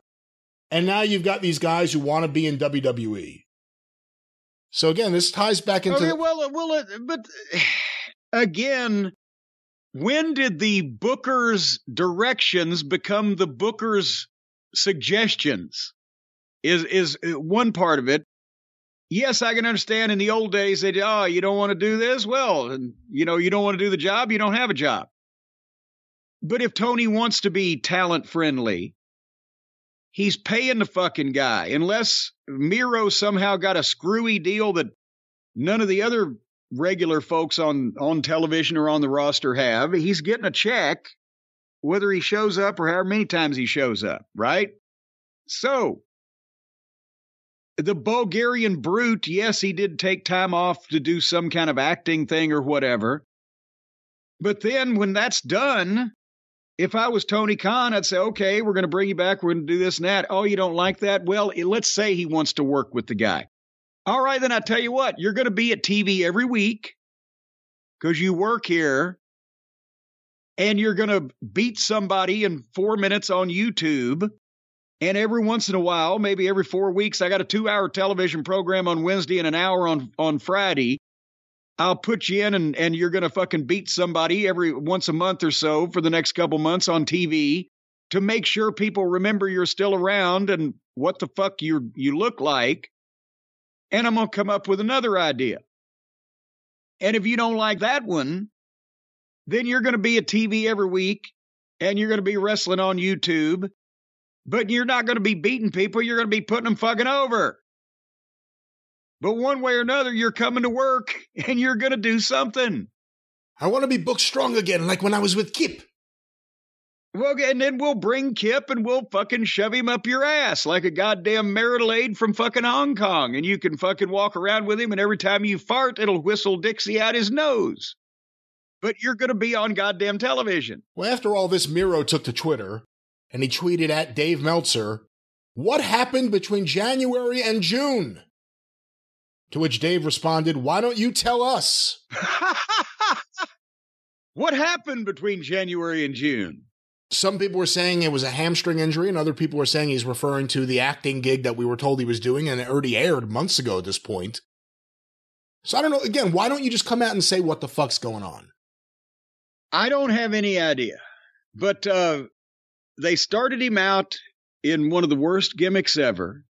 Then he was off TV for a while. Then he comes back and he looks impressive, and people seem to get into him, and he's being serious. And then he disappears again, and now he don't like creative. And his wife says, "Everybody always comes back to Rick's. Play it again, Sam. They're going to play Rusev Day again." So, eh, what do you do for I, Tony Khan? I'd sit down with him. I'd say, "Look here." And here's the thing: if he was going to do a job on a pay per view, if creative in any way was good or if he had any idea of how to make it better. Because here's another thing I, I learned this very early on from all the veterans in the business. if the booker comes to you with an idea you don't like, you better have another one to pitch to him that you do like, that he'll like better, or at least know how to make his palatable to yourself, or you ain't going to last long in the wrestling business. So if I was Tony, I'd sit down with the guy and say, okay, you know, we wanted you to be on TV and beat some people and get some heat on a guy and go to the pay per view and do the job with whoever this was. And depending on who it was, I could be offended by the idea or not. If he wanted to do a job for pockets, I don't blame him for saying fuck you. If it was for Bryan Danielson or whatever, that might be a different story. But I would sit down with him and say, okay, what do you want to do? And then I would see if he had an idea. If he had an idea and it was in any way palatable to me, I'd try to work it in maybe not after fucking Lana's comments, but it, it, with the situation that has existed so far. And if it was completely ridiculous or out of order, I'd say, well, we're going to think on it, but you're going to be on TV every week or at TV every week, available to us. You're going to wrestle on YouTube. If you keep getting your check, you keep putting your boots on and then we'll should he keep getting out. his check? I mean, let's. Um, you're well, talking about how to how to use him. I'm saying should he keep getting his check? That's another thing. If he don't want to come and and just work, even if it just matches, to, to, even to win, to lose, or whatever, just know when you get me in something, I'll come back. Then it no. In that case, here's what's going to happen: you're breaching your deal. And we will hold you to it because now you're wanting to fucking go back where the the grass is greener over the septic tank so we're going to hold you to your deal, but we're going to suspend it or freeze it or we're going to do whatever we got to do. And you can come and you can do some jobs for us and we'll get something out of you at long last. And then, then when your contract is up, you can do whatever you want, or you're not going to get paid at all, or something, some combination of those things. What the fuck? It, it, I, again, just I didn't like his creative. Well, welcome to the wrestling business. Figure out a way to fucking make it better and get it over, or goddamn suggest something else completely, or fucking just come to work if you want your check. What if Miro announces that he has a son in NXT, that he's adopted a wrestler, and that's now his son, and he'd like to go work with his son? Should Tony let him out of the contract? You know, I heard they were bringing up a new Russian talent to NXT, Vladimir Chapikakov. Yeah, I, I, don't. I think that one may have been used. That one may have been used for this generation. What's the rule in wrestling? You got to wait three years before you recycle angles. Yeah. I think it'll be another three years. But uh, uh there's more talent strife than just uh, Miro in AEW, or at least part of them in, are in AEW. And I asked you if you could look into this also, because uh, two of these guys are from up your neck of the woods, up in the, the Big Apple. But apparently now, in AEW, they have trademarked a, uh, or trying to trademark a tag team name for who is it? It's bald headed Fester, uh, Uncle Luther, or Doctor Do, Uncle Fester, Doctor Luther, Luther. Yes, Luther. Uh, the, the is it Serpentico, the little skinny fake luchador with the horrible physique. It looks like if he got sunburned, he'd look like a thermometer. That does indeed sound like the description of Serpentico, yes. And there's another one. There's three of them. Who's the other one in there? Angelico. Angelico, the other, the guy that looks like a wacky waving arm inflatable tube man when he meanders down to the ring. They are trying to trademark the term SAPs. It's Spanish. What is it? What's that stand for? Spanish Announce Project. Spanish Announce Project. And the SAP Spanish Announce Project has drawn quite a bit of ire from the Maximo brothers, who longtime fans may remember for the past 20 years on the independent, not so much anymore. They're, you know, they've had a long career already but they were the Spanish announced team, the SAT. So now not only are some longtime fans up in up in arms that Tony, the the wrestler friendly company, and that these guys that are in the business, it's not like these guys are a secret. The SAT, everybody in the wrestling business, in the especially that spent time on the Indies, would know that these that's these guys' name. So fans are up in arms, but also the Maximo brothers themselves, none too pleased, and have been threatening various forms of violence and aggravated mayhem, from what I understand. Can you shed any light on this? Yeah, I'm looking into it right now. And let me just say for the record, I've seen the name the SAT or the SATs, I don't know what they are, out there before. And I've seen the name the Maximos. I feel like I knew who the Maximos were. I didn't even, I thought the SATs were like a, an academic tag team. I didn't really understand no, what the gimmick no, was. No, no, for heaven's sake. The SATs are that, that test that you didn't have to even fucking bother with back then because you were independently wealthy even in those days. But the yes, the Spanish announce team because it started as a rib in the late 90s when the WWF started allowing the one of the announcers' desks to be broken. Vince would never let the main feed desk be fucked with. He didn't want the English language announcers for the main pay per view, the biggest audience, to go off the air. So every time anybody wanted to do a table spot, they had to do it to the Spanish announced team that was sitting there, Hugo Savinovich and Carlos Cabrera. They were the only other announced team at ringside at the time for the big shows. And now, of course, we've seen, you know, they got, you know, Slapko Fudd and Fubar Makafakalube and all those guys from every country in the world. But um, so then this the Maximos, Jose and Joel, started doing the Spanish announce team, and they're the high flying team, and they broke tables. And it's it was a pun back in those days that the smart fans got, and then it just it became their their thing. So, what do you got now? Well, I got a few things. Here's some audio of I guess the actual moment. I don't know what this is on AEW YouTube, where this trio formed their new group. Announce position the commentators you hear, Angelico and Serpentico. But in the ring, in the ring, worlds will collide because in the ring, they will be the Spanish announce project. Project! Yes, please, please.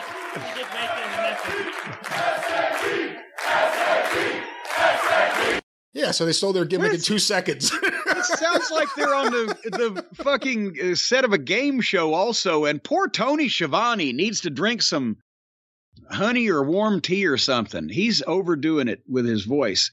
He sounded bad for a while, actually, like vocally. Like it sounds his his, his voice has sounded noticeably rougher for months now. yes.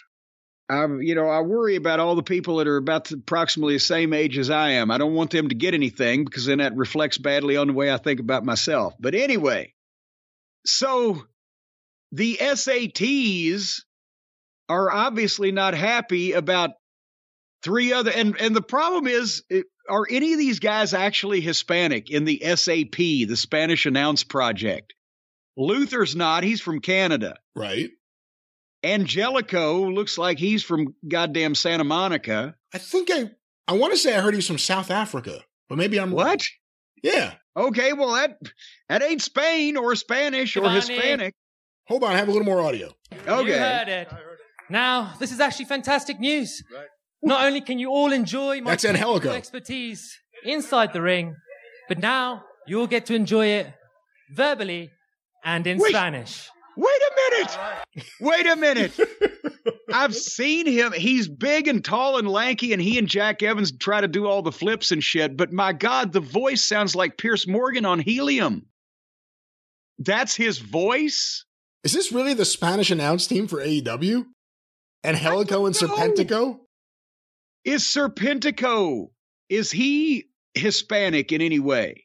I don't know. Actually, I don't know anything about this guy other than he's been teaming with Luther since the beginning of AEW because Jericho got Luther a job. Yeah, and he's about 145 pounds, and, and he dresses up as a luchador, but he's never actually wrestled in Mexico that I'm aware of. Or I, well, I mean, I guess they have recently, but it's not like he came from Mexico. He's not a an original luchador that is Uh, so, uh, so the guy from South Africa, the guy from fucking Ontario, and the guy from Well, here's I don't Serpentico. know. Let's let's hear Serpentico. Y escuchen, cada lunes, cada martes, cada miércoles y cada viernes lo que podemos garantizar es 100% acción. ¿Por qué? Porque nosotros... All right, he may be able to do this. well, shit, he, he can Spanish his ass off, can't he? So, but nevertheless, All right, one out of three ain't bad. One out of three ain't bad. You got Canada, you got Mexico, and South Africa represented from fucking a little of the South African Mickey Mouse over there. But still, Well, I'm looking to see uh, what I can find out. Apparently, the the two Maximos have uh, no surprise here, two different Twitter accounts. So I'm trying to check out both of them. On the real Jose Maximo Twitter account, there's a pin tweet. Yo, King Serpentico, you fucking mark. Literally trying to steal our gimmick and name, really? You think this is going to fly, homie? I hope AEW pays you enough to just do those shows because you can't show up to indies. Hashtag SAT, hashtag real ones. And then there's a couple other tweets here. This is from Joel Maximo, the uh, excuse me, at real Joel Maximo, I should say. If we don't get a call in the next two days, this will look so bad for you, AEW, in our world. Here, our people stick together. They're not blind. Y'all really are wrong about this. And they attached uh, Tony Khan and AEW to it, and then this will go on forever if we don't get our dues, AEW. We are a very different monster, and taking from us without a permission or consent, Tony Khan is giving us the green light on all the foolishness the SAT can produce alongside our city, our people. Hashtag pretenders, hashtag AEW. So you don't think they're working an angle here? it will never be over. I mean, eh, again, if you apply common sense, sometimes that bites you in the ass when it comes to AEW and the booking or the matchmaking or whatever. But I, I, I don't really understand why that they would go to not only this much effort, but also to bring Tony Khan into it and make him look bad in front of the fans who are sympathetic to the wrestler's plight, to put a fat 50 something year old fucking outlaw guy that got a favor job from Jericho, a miscellaneous small fucking, you know, regular looking luchador who, if he can do Spanish commentary and sounds like he can, that's great. But put them together in a group with a guy from South Africa who fucking has almost never been seen on that program. Make them a group. Tell they're going to be the Spanish announce team. Then give them a gimmick that is confusingly similar to and an almost direct ripoff of one that's been established by a team that was full time on the Indies years ago, but to, to my knowledge is not, you know, wrestling every goddamn night of the week these days. I don't know. I don't know their schedule, but Hey, have some audio. Hold on, I have some audio they posted. okay, because I'm saying that doesn't make any sense unless these guys are all just friends and want to work together. But I don't even know why you would indulge that. Well, here's real Joel Maximo. I was gonna make this video to apologize to Tony Khan and um AEW and our behalf, the Maximo Brothers, our family, the SAT, the Spanish announce team, which we have been using since 1998. Um, but then I found out that you guys put a trademark on the name SAP, Spanish Announced Project, to deliberately erase our legacy, and that that how could any wrestler take that as as a good?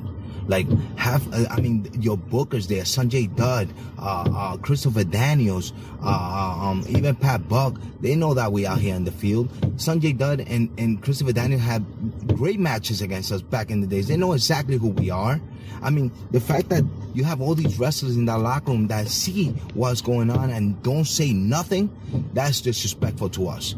That's really disrespectful to us. Cause I thought that you know, being in the field and having the amount of skills that we have of teaching knowledge and giving and giving and giving and giving and giving, because that's what we've done for 20 years. We have gave our, our, our style, our moves, the way we do things in the wrestling ring, the way we do things outside of the wrestling ring. And now you trademark the name. SAP. To deliberately erase our legacy. The fans are not stupid. I keep saying that. Angelico, Serpentico, and Luther. Will you will you really see that match? Put them across the ring from us and really see what will happen in a match between the SAT and that fake ass sap. and then to get an, a reaction like this, yes, to get a reaction like this out of me is because I really feel strong about this. You see, we let the Spanish flies go, the Canadian destroyers, the Tower of Dooms. Everybody does it on SmackDown, Raw, to Impact, and AEW, especially AEW. We have to talk about this, guys. Something must be done. You have to make it right. Make it right. Well, there it is. Yeah, you know what? I'm I'm on his side. And you know what? That is the thing. By the way, the Spanish fly, and we talked about it's it's a ludicrous thing, the double backflip, but they started it, and the other stuff they were talking about, that's what they were doing. So whether whether we like it or not, at least uh, you know we don't condone. Well, somebody else ought to come along and steal all these guys' shit, and they do it.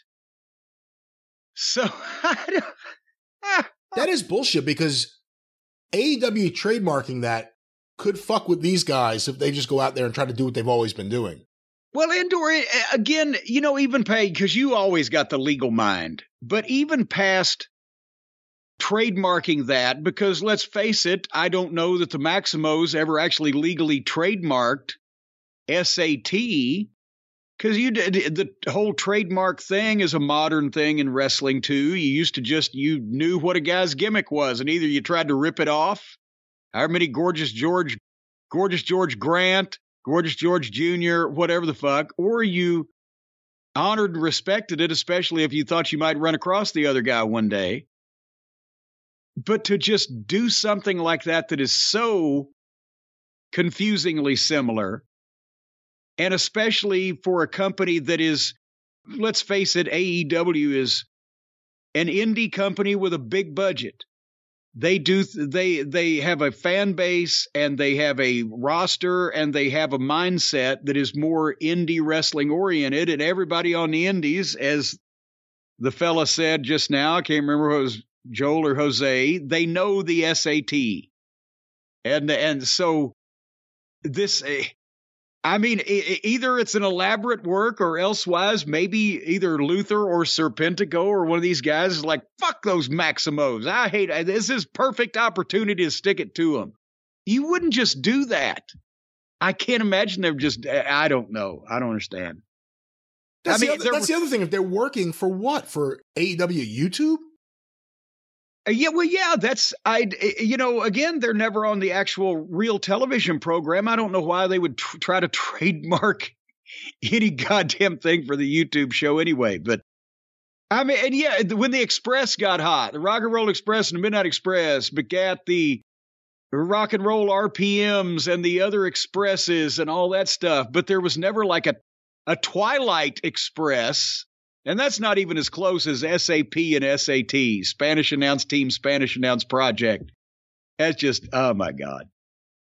We're gonna we're gonna stay up on this and bring people uh, developments if they develop. But apparently, uh, Luther and Serpentico and Angelico should not go. Is it all of New York Have State? Are they- jobs? oh, what were you going to say? well, uh, no, they shouldn't have jobs, but is it all of New York State they should stay away from, or do the Maximos reach? Uh, does their reach extend to like Buffalo and Syracuse, or just stay out of the metropolitan Big Apple area? I'd say the five boroughs in Long Island. Stay out of them boroughs. You know, them boroughs came in handy when they used to be able to carry things up and down the hills. Oh, the little borough. Somebody else is not happy. Who now? Eddie Kingston. I'm hearing this Oh. also. You teased me with this. That's right. You teased me with this. I have no idea what's going on with Eddie Kingston now, but you said Eddie Kingston's on Twitter saying some things. I have no idea what's going on with Eddie Kingston either. Several people sent this to cornydrivethrough at gmail.com. I'm going to just read you the tweets as they came in last night, or I guess 23 hours ago as of now, so yesterday. more and more fuckboys are coming into AEW. what? So many worried little egomaniacs just texted me, laugh out loud, laugh out loud. That was after he uh, talked about the fuck boys coming. And then he, after that one, wrote, I love fucking with the insecure. So I told you that there was something with Eddie Kingston because people were sending it to me, but I have no idea what the fuck, or who the fuck, maybe I should say in this case. Well, but now, okay, in in the Japanese wrestling culture, the young boys are the the trainees and the guys wearing the the short black shoes and the black tights and aren't allowed to be colorful or have gimmicks and they show respect to the stars and they carry their bags and get their food and wash their backs and all that stuff. Those are the young boys. Now, what is is that the I guess the American AEW version of that is the fuck boys. Are they coming in and literally performing services for for the uh, upper echelon of the crew, or is there perhaps something I feel bad now. The next person signed who shows up on TV, everyone's going to assume that's the fuck boy. the fuck boy? And we've had piss boys in wrestling. Oh, piss boy! He said more and more fuck boys. Are there other fuck boys? There, how many fuck boys they've got? A, they're overstocked on fuck boys. They've got too much talent. They've also got too many fuck boys. How many fuck boys do you need for that locker room? You know, this may go back to fuckamania that we were talking about for pay per view here last week on the show. Well, I don't know if this ties in into fuckamania, to be honest. But I'm uh, obviously stripping away some of the veneer of uh, of cloudiness in that tweet. It, I think it's obvious that Kingston thinks that there's a bunch of fucking prima donna pussies that are either wrapped up in their own publicity or nervous and insecure about their their spot in the world, and uh, and and they're probably aggravating him but I, do, I don't know anything farther than that. I don't know about the uh, the whole. So many worried little egomaniacs just texted me. Who said, "Oh my god, he thinks I'm a fuck boy"? I better. hey Eddie, I, I think we're cool, right? Uh, um, but you know what? That's uh, that's the way that the the younger generation has been brought up. They think it's it's important if people are knocking you on Twitter or on social media or making you know veiled comments or whatever. Is he talking about me? Hey, That's the way the kids are these days. 1983, the end of 83. Who would have been the guy in Mid South Wrestling if there was Twitter saying, Who are these guys that Watts is bringing in? Everyone's smaller than us. They got some manager I've never seen before. Who would have been the guy? Oh God, I'm trying to think of who was in the locker room at that. You know, I mean, God damn it, I can't. That Nikolai Volkov, no, nicest guy in the world. Crusher Darsow, no. Um, goddamn Butch Reed, of course not. Um, you know, probably some of the underneath guys. You know, at at various points, there's always a preliminary guy around that might think that he would get, be able to get moved up a little quicker if somebody else didn't come in and take that spot or whatever. But I, you if know, there was Twitter when you were a photographer, which wrestler in Memphis would have gotten into the most trouble? uh, Dundee or Lawler, just because of the the longevity of their time on top and the fact that they were at almost you know main events almost every show every week week in week out for all the, all that time and all of the various adventures that they had probably gotten into along the way. Um although the the fabulous ones they they weren't on top that long in Memphis but they had a a storied history.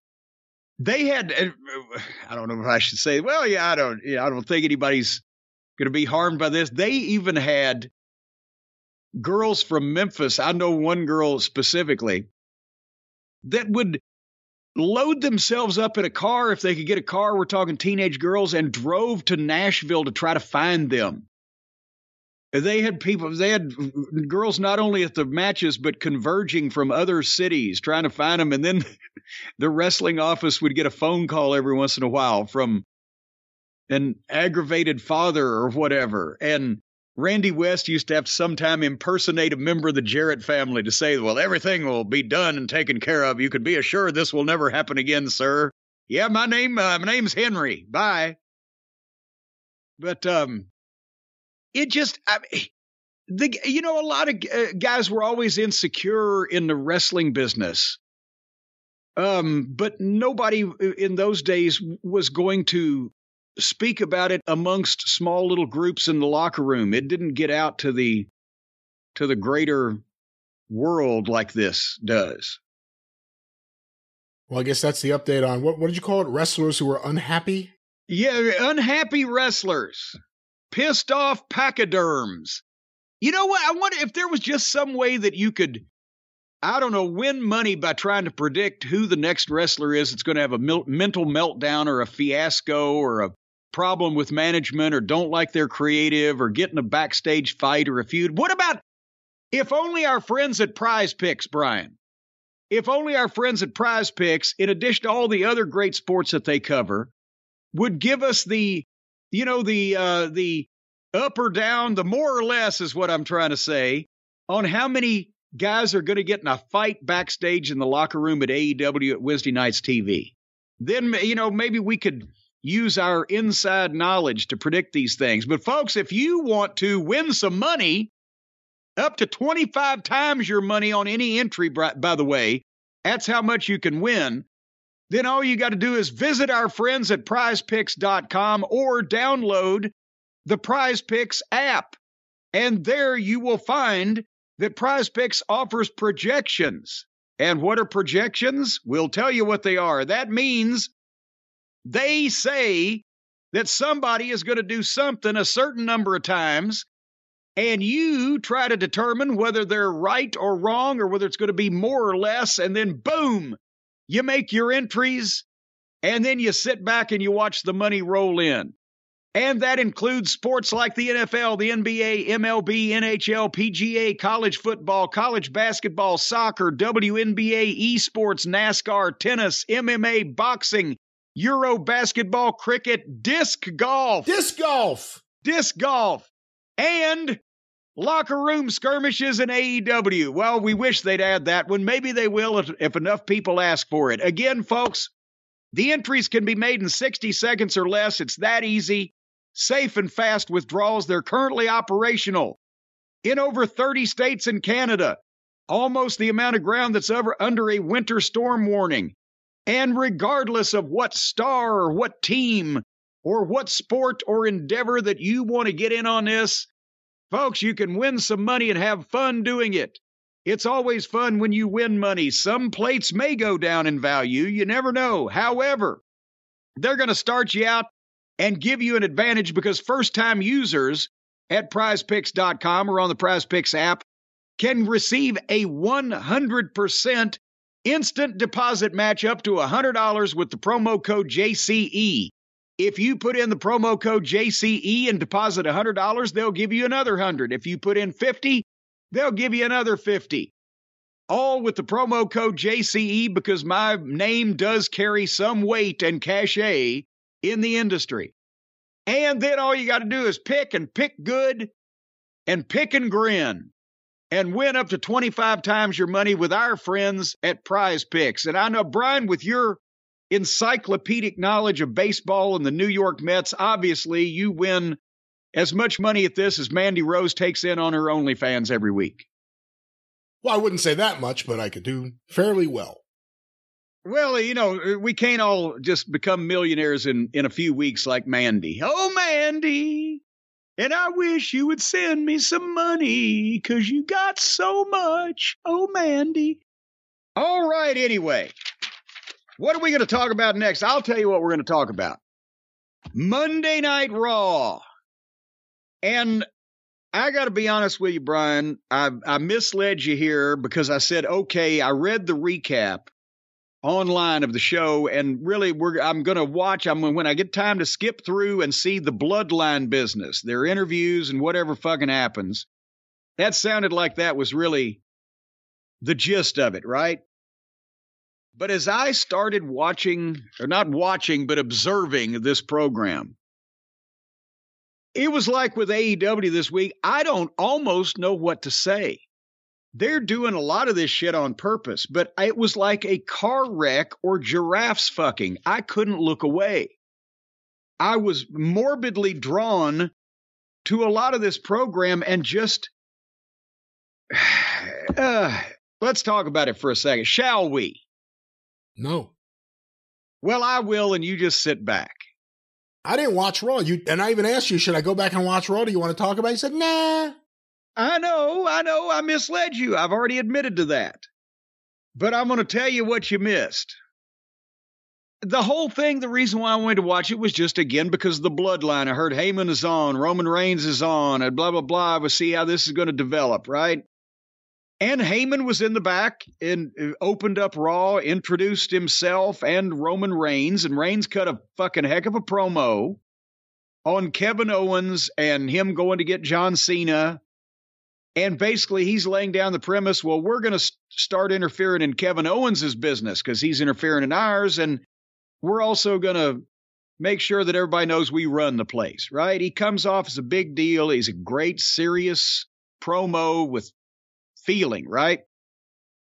They immediately, to make this point, they cut out of that to the Usos and Solo in the back of the arena, whatever arena they were in, beating up one of the underneath guys and a bunch of people standing around going, oh, stop, stop. And that it made it phony. It killed it for the their star comes off as a star and makes a statement and the very next thing you see is what we see on all these wrestling programs how many people have gotten beaten up backstage on a wrestling show just in the last year how many hundred well, i don't know a lot and it doesn't ever look good and it always looks phony and here they've and that's it's going to be a theme. It's going to be a theme let's say. So the first match was the street profits against judgment day.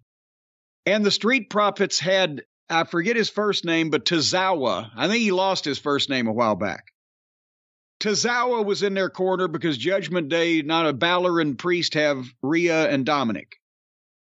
So that's the first match. Boy, howdy. I love the Judgment Day, but again, there's nobody interesting they've worked with yet. To me, it's the same fucking, you know, six people. But Tozawa ends up throwing a drink in Dominic Mysterio's face, and that distracts Finn Balor, and one of the Street Profits rolled Balor up and beat him. So now they're beating the Judgment Day already. But we said they would never have, and um, oh God, what's the time? I started saying interracial match, an intergender match in WWE, and they just had one. And now I know why they don't need to have any more. Rhea Ripley comes down the aisle and confronts Tozawa and just hauls off and nails him with the best right handed punch that I've seen from any guy in six months. Just clocked him. Bam looked great. But then she challenged him to a fight. And here's the thing, and yes, he's six inches shorter than she is and 50 pounds lighter than he is to begin with, or than she is. And I I don't recall watching Tozawa wrestle, but I can't believe there's anybody smaller on the roster in the WWE. But they started, they had a match where Tozawa couldn't hit Rhea Ripley he could like Hurricane Rana her, use momentum, you know what I'm saying, a throw or something like that, but he couldn't actually strike. But meanwhile, she could kick the shit out of him. And because of the size difference, it looked like she was beating up a Boy Scout.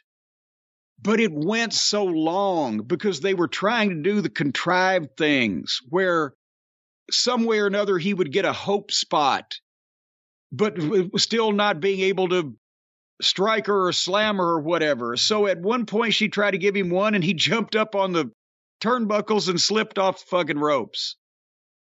And uh, she tried to give him a pop up power bomb at one point, and he jumped right over the top of her and fell face first over on the other side. Can you see this? She's going for the pop up power bomb.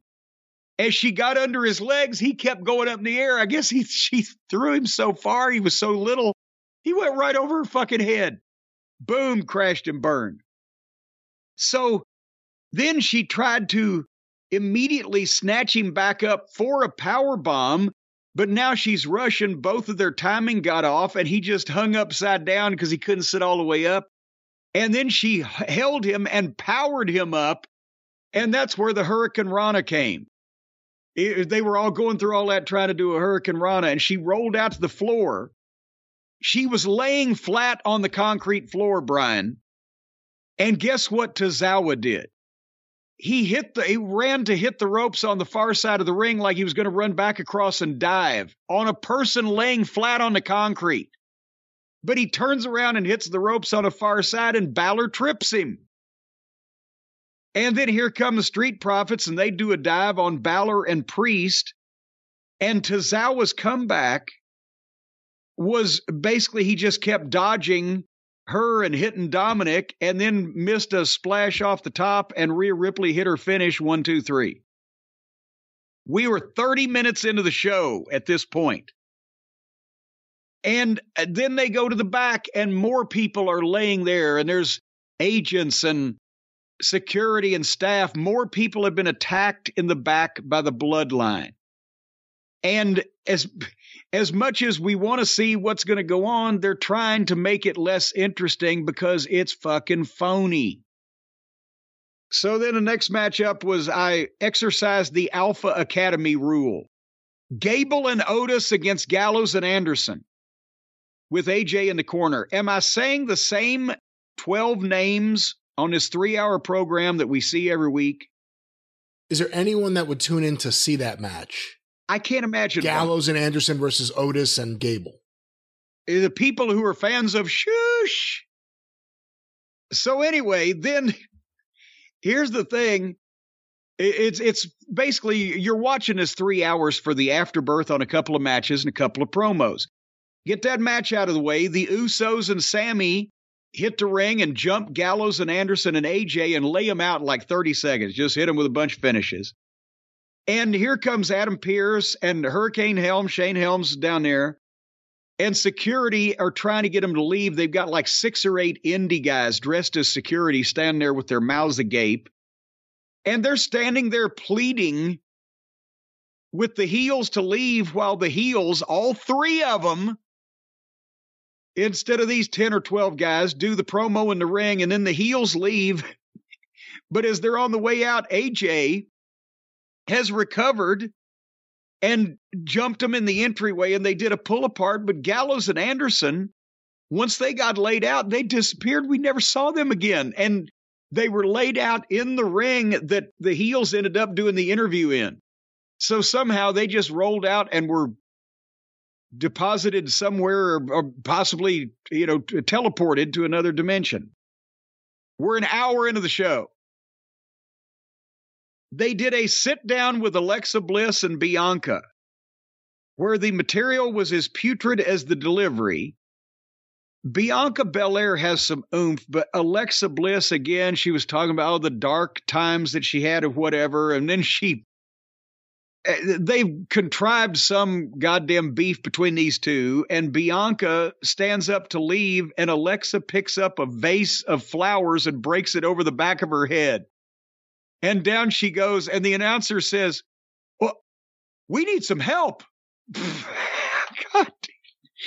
She just that brain damaged this woman, this giant glass vase, if it was really real, would have pulverized her skull. All right. So then, you know what the next 20 minutes of the show was? No. A ladder match between The Miz and Dexter Lumis. And they start out with a dozen ladders set up all around the ringside. And within seconds, one of them was already in play. And I thought, it's The Miz, it's a ladder match, and it's going to be way too fucking long. So I'm skipping it. And I was right on all counts. However, at some point, because I had the visual speed search. Dexter Lumis did a leg drop off the top of one of the ladders outside onto the announce desk, and Miz moved, and the desk blew into a million pieces. And that wasn't even the finish. They still just got up and kept going. So after about 20 minutes, that's where Bronson Reed came in. And that's one of the big news stories of the week is Bronson Reed is another guy that's back as a result of Triple H's you know talent rehabilitation program. And we talked about it on the drive through. We hadn't seen the clip at the time, but people were some of the fans on the internet were complaining, how can he leave a top spot in New Japan? He was going to have a great run. The answer is for like five times the amount of money. But obviously, Triple H sees something in him. And that can't be a bad sign, even though he's, you know, being involved with the Miz. This we we talked about it when he was in NXT. He looks great. His shit looks good for a guy. He Bam Bam Bigelow-ish in that he is limber and light on his feet, but his splash off the top looks good and firm. All that stuff. But basically, the problem was again the finish. I don't know who does these fucking finishes. If if it's the writers and the then the agents or producers just have to bear up under these parameters. But yes, we know that a ladder match is no DQ, lazy booking. But the finish was Lumis has dispatched The Miz. He's down. And Lumis is on top of the ladder and he's about to get the money they've hung. When all of a sudden Bronson Reed comes in the ring and just in front of the referee and everybody pulls Lumis off the ladder and beats him up and came off the top rope with a great big splash on him. It looked like a million dollars. And then Bronson lead sets lead. Bronson Reed sets the ladder up and then pulls the Miz back to his feet, helps him climb the ladder to get them all in full view. It's the wrong kind of heat.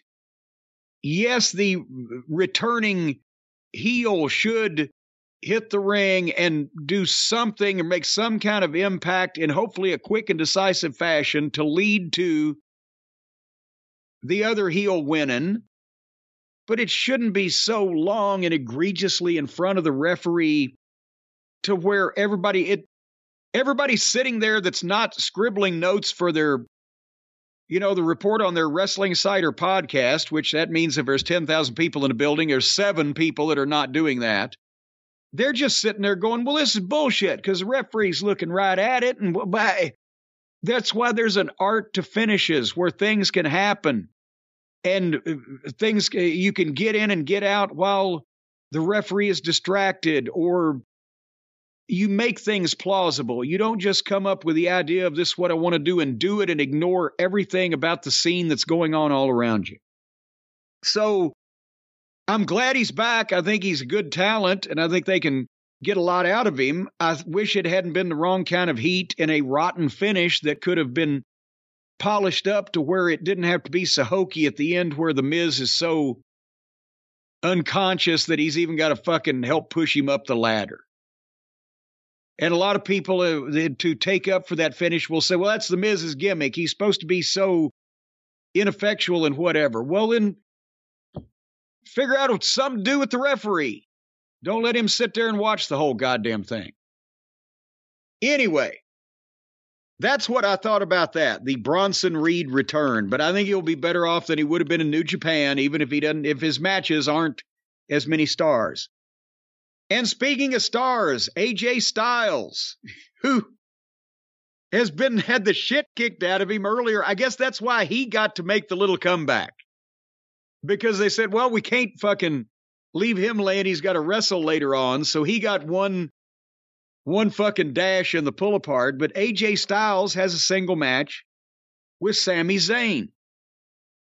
And I'm thinking, oh, both those guys are good and I've got to see, you know, what the fuck goes on. And I guess it came to me a few minutes in that again, On AEW television, these same two guys, this would be a great fucking match and the people would love it. But even though they started fast, it was back and forth. There was nothing wrong with the work.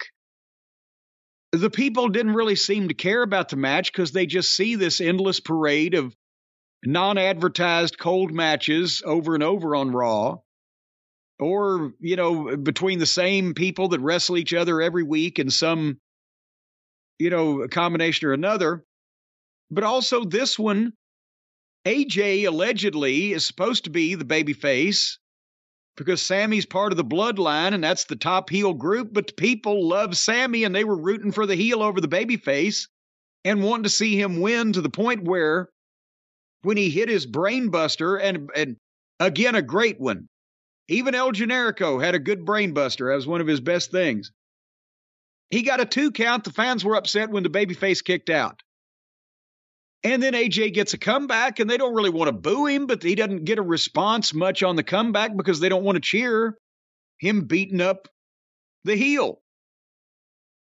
And then Solo appears at ringside, and AJ gets on him, and then goes back to Sami and chucks Sami in the ring, and he's going to go in after him, and Solo comes from behind, and they said the Samoan spike. It was very quick. It wasn't particularly visual or impressive, but he hit him with something in the neck, and then Sami hit his finish. Boom, one, two, three. Two hours into the show, Brian, at this point.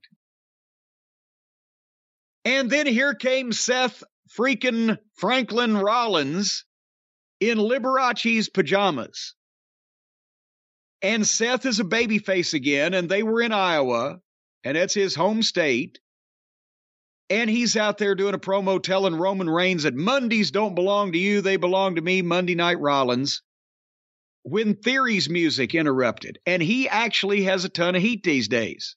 The people seem to really be offended by his presence. And he can talk, and we've mentioned, I've got, none of us have any idea what Seth Rollins' gimmick really is, but, you know, the dancing and the prancing and the laughing. But then I, I figured out what was wrong with this.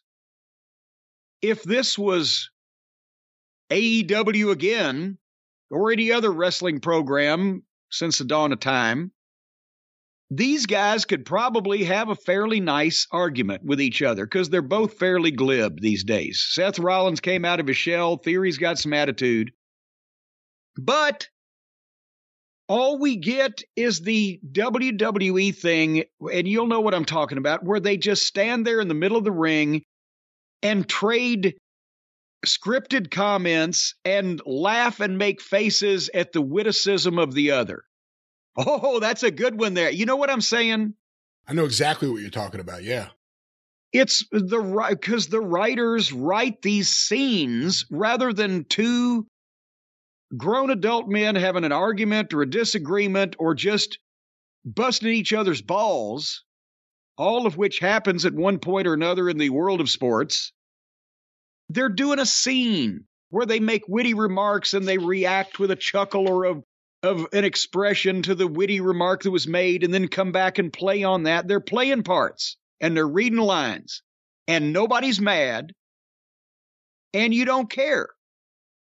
And then after about five minutes of this, Seth all, all of a sudden he started yelling. So now you know he's serious because now he's yelling. And he made the challenge for a match right now. Rollins and Theory. And suddenly the Usos show up at ringside, and Seth says, Well, we've got company. We'll deal with this later. So the guy he's been talking to and just challenged for the past five minutes because the Samoans show up in ringside. Well, okay, we'll deal with this later. Well, I, I, and the Usos climb in. And of course, Theory, being a heel, bails on Seth, and the Usos jump Seth. And the heat did not look real great just a you know a lot of weak kicks is what they're doing all of them these days and then music plays and here comes kevin owens and he attacks the usos and seth gets back up and they nail the usos to the floor and okay there's some excitement by the time the usos have backed up and stood up from taking their bumps out, both Rollins and Owens have microphones in their hands. They this show is 3 hours fucking long. Instead of giving these matches 25 minutes sometimes, take an extra 30 seconds to stalk around the ring, get pissed off, and yell and scream for the ring announcer to give you a microphone. It's just so pre planned. Now they challenge the Usos for a tag team match that will happen apparently later on in the program. Okay, great. So now Owens and Rollins, that have had a rivalry in a program earlier this year and several matches, they're going to team up against the Usos. So we got a story to keep us to the end of the show. Oh yeah, that'll do the trick. Well, at least they're trying. And then I got to I got to admit it, it was getting late and getting long. Bayley wrestled Becky Lynch in a single match, and I used to like Bayley before she got the two job girls with her, and Becky Lynch is a star. But at this point, I wrote, I can't wait for this show to be over, and I'm getting to the bloodline. And then the next thing I see is Kevin Owens and Seth Rollins in the back of the arena in front of some folded up chairs getting ready for the match. Now, what would you think they'd be doing in a situation like this, Brian? In a situation to get ready for the match, or in a situation in the back with a couple of chairs? Well, and no, I'm just saying they're standing in front of several folded up chairs. They're in the back of the arena. They're taping wrists. They're getting, but this is their time where they're going to get ready. They're going to team up after this rivalry and fight these two guys that just jumped them. And you would think that the interview from one or both's part would be look, I know we've had tons of issues with each other. I actually hate your fucking guts. I can't stand you, but tonight, if we don't work together, these guys are going to fuck us up. So we've got to make this count. But I promise you, I got eyes in the back of my head. And if you try to stab me in the back when the odds are against me or the chips are down or whatever, I will live to see you pay for it. Something like that, right? Yeah. No, they were laughing and joking about the feud they had earlier in the year and making jokes about, well, I think you hit me with the chair, didn't you? Or whatever the fuck. And it was Abbott and Costello. They were laughing at each other and reacting about the smart aleck or little cute little comments they were making about what they were supposed to be serious about earlier in the year was hating each other. So the the whole idea of teaming two guys that have been in a big personal issue up is that you want to see these two guys fight the other two guys, but you also want to see if somebody's going to stab the other guy in the back or if there's going to be some issue. Well, now they were just laughing and joking. It was just jokes about the whole thing. So I wrote, if they don't care, I don't care. So I'll save some more time. I'll skip the fucking match and get to the finish. And that's what I did. Because again, if they don't care, I don't care. but listen to this finish, because this, god damn it. I'm telling you, all they're they're not even making an effort anymore. It's just like a meaningless, just a musical variety show where they just bring acts out on the stage. It's not one cohesive match. It's a series of spots and stunts. So at the finish, Rollins comes off the top rope, hits both the Usos with a double cross body, and goes down, and Jay rolls to the floor, and Rollins follows him, right? Jay has just been hit with a, a double cross body, him and his brother, which they fell down and rolled out on the floor. He's on his feet. Jay hits Seth Rollins coming off the stairs to jump on him with a super kick, and Rollins goes down. And then Jay just sits down by the announcer's desk and stays there. He's not selling anything. In the ring, Owens hits a splash off the top rope on Jimmy Uso. Looked great. Cover, one, two, kick out. Jay didn't try to save. Jay is sitting at the announce desk at ringside. Owens then goes up the top and goes for a senton off the top. Jimmy raises his knees. Owens sells. Jay is still sitting by the desk. I made it a point to keep my eye on one of these guys when he does his disappearing act. After Owens got the raised knees on the senton, They did three replays of the three previous moves, and there's still been no sign of Jay or Seth. Now, Seth is still selling a super kick. Was the super kick with a loaded boot? Meanwhile, again, Jay is still down at ringside, not coming into the match. So Owens and Jimmy sell forever while the referee tells both of them something. And I'm trying to figure out what's going on and who's waiting on what. And finally, it comes to us in the form of Solo climbing over the barricade. Apparently, they were supposed to sell down until he got there, and they're telling the referee on the IFB, tell him stay down. Solo's in fucking seg- section D or whatever the fuck. So finally, Solo climbs over the barricade.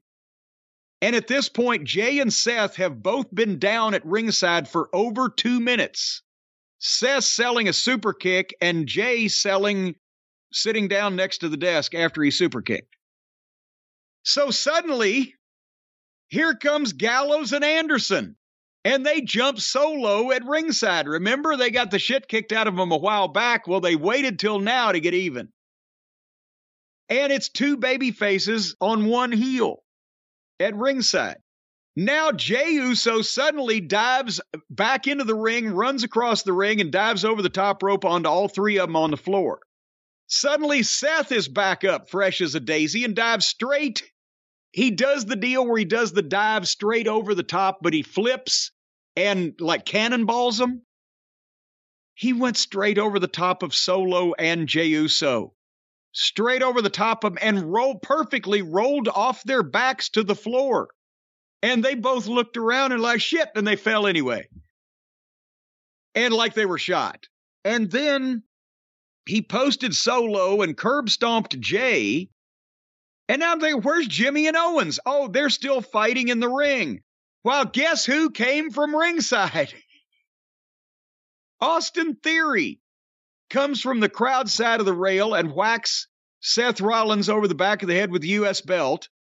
And now he's down, and Jimmy and, and, and Owens are still fighting in the ring, doing spots back and forth. So they're keeping the match going after we've had a tag team attack a guy that was trying to interfere in the match, and then another guy come out behind the referee's back and whack the guy over the head with the belt and all this stuff. And now they're doing spots in the ring, Owens and Jimmy. After all this is settled down, and finally Owens hits a pop-up power bomb. One, two, three. After all that, we got a clean finish.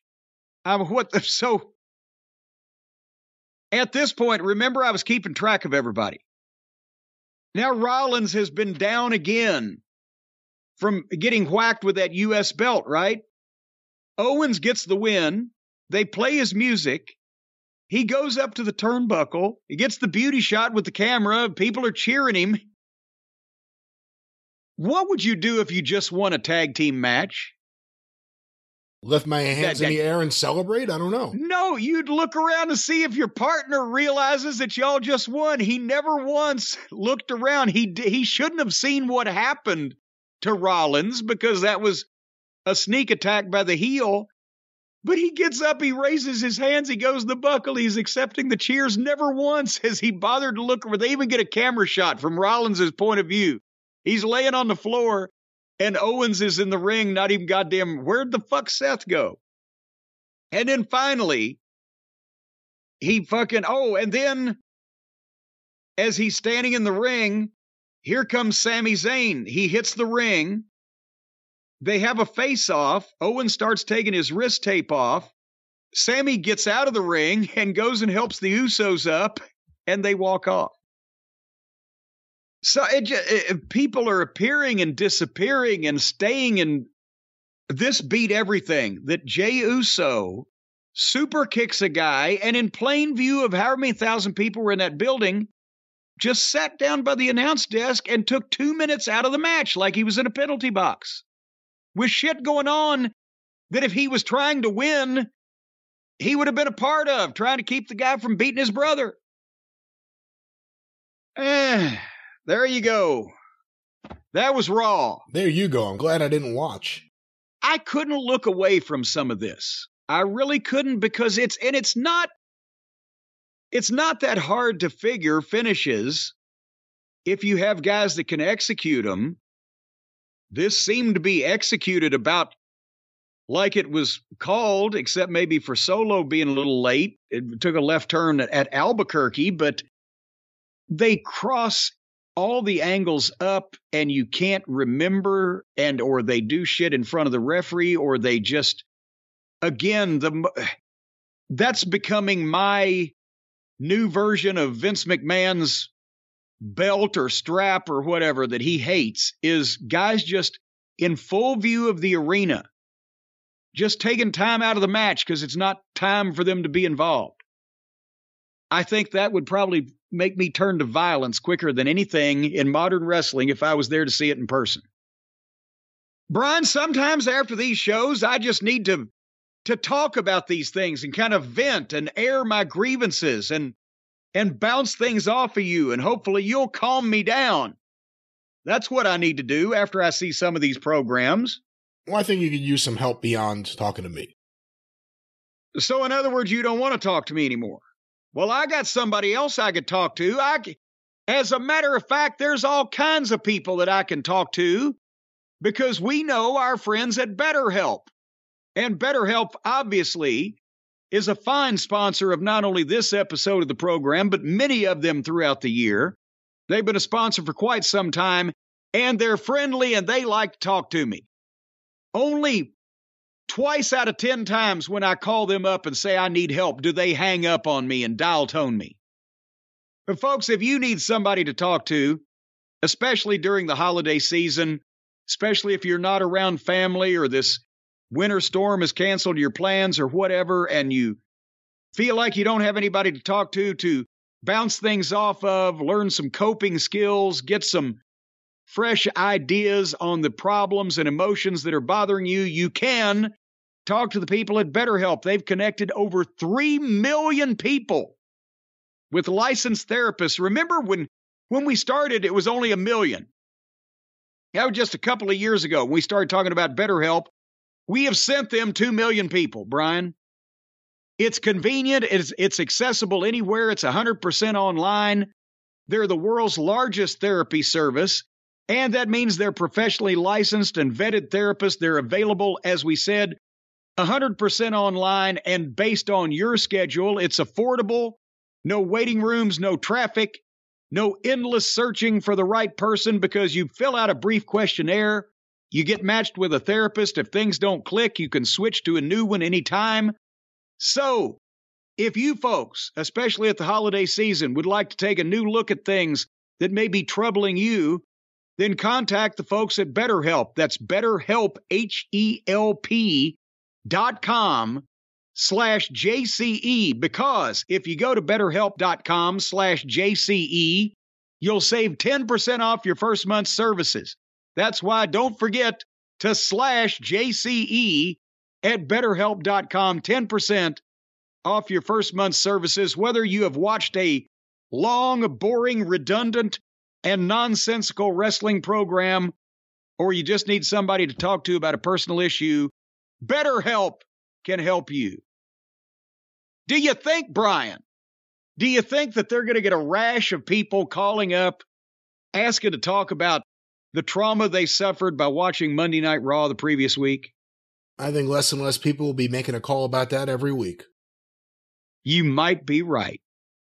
All righty. Well, before we go further with the Plan 9 from Outer Space review, uh, what's going on in wrestling news and the wrestling news, along with the rest of the Arcadian Vanguard uh, network this week, Brian? Is the, is the wind whistling at the door? The wind is whistling, and you can hear what the wind is saying every morning with the wrestling news.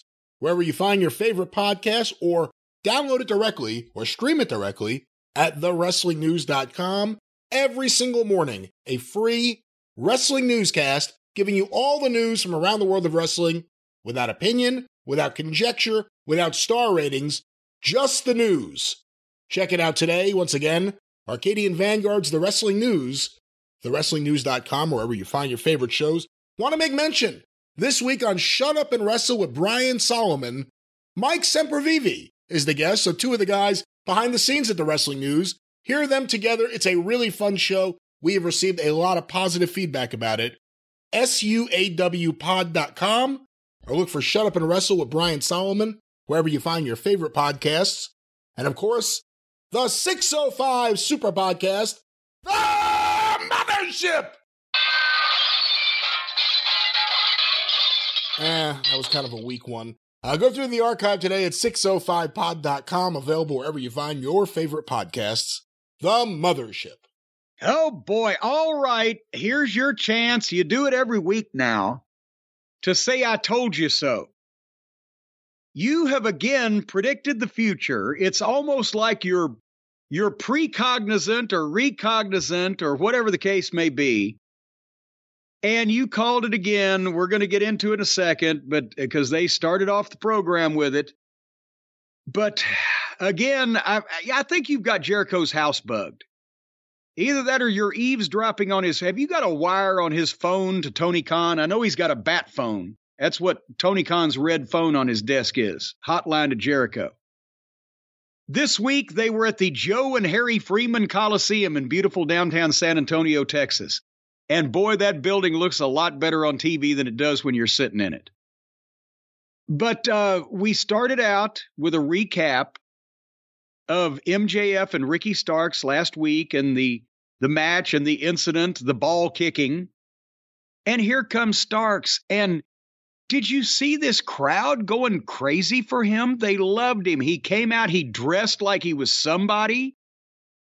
I'm not saying I'd look good in that outfit, but it looked good on him. But he he looked like a star. He looked like a professional something or other. The crowd was loving him, and he did a great promo. He owned his loss last week without making excuses, even though he was cheated, and made sure to make mention of that too.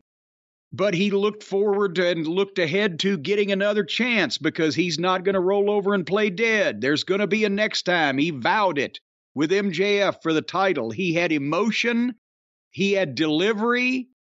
He's a feisty babyface. It's not going to back down. And his quote was If I got to work my way back to the top to a title shot, then line them up. And then here comes Judas. And I'm not talking about the music. I, I was like, God damn it. Boom, boom, boom, boom, boom. And here they come, the Jericho appreciators. Jericho, Sammy Garcia, eh, Sammy Garcia, Sammy Guevara. And I at first I wrote what's his name because wearing sunglasses, I thought it was the 2.0 number two, but it was Daniel Garcia. But they come down and stay in the aisleway so they don't crowd Starks in the ring, but Jericho's doing the talking. And of course, he puts Starks over. You're a million dollar talent. You'll be champion someday, but you're not quite ready. You need some teaching, some advice. You need Chris Jericho. So basically, the same pitch he gives to Tony Khan about everything. The fans, while Jericho is talking, start organically chanting, Sammy sucks, Sammy sucks.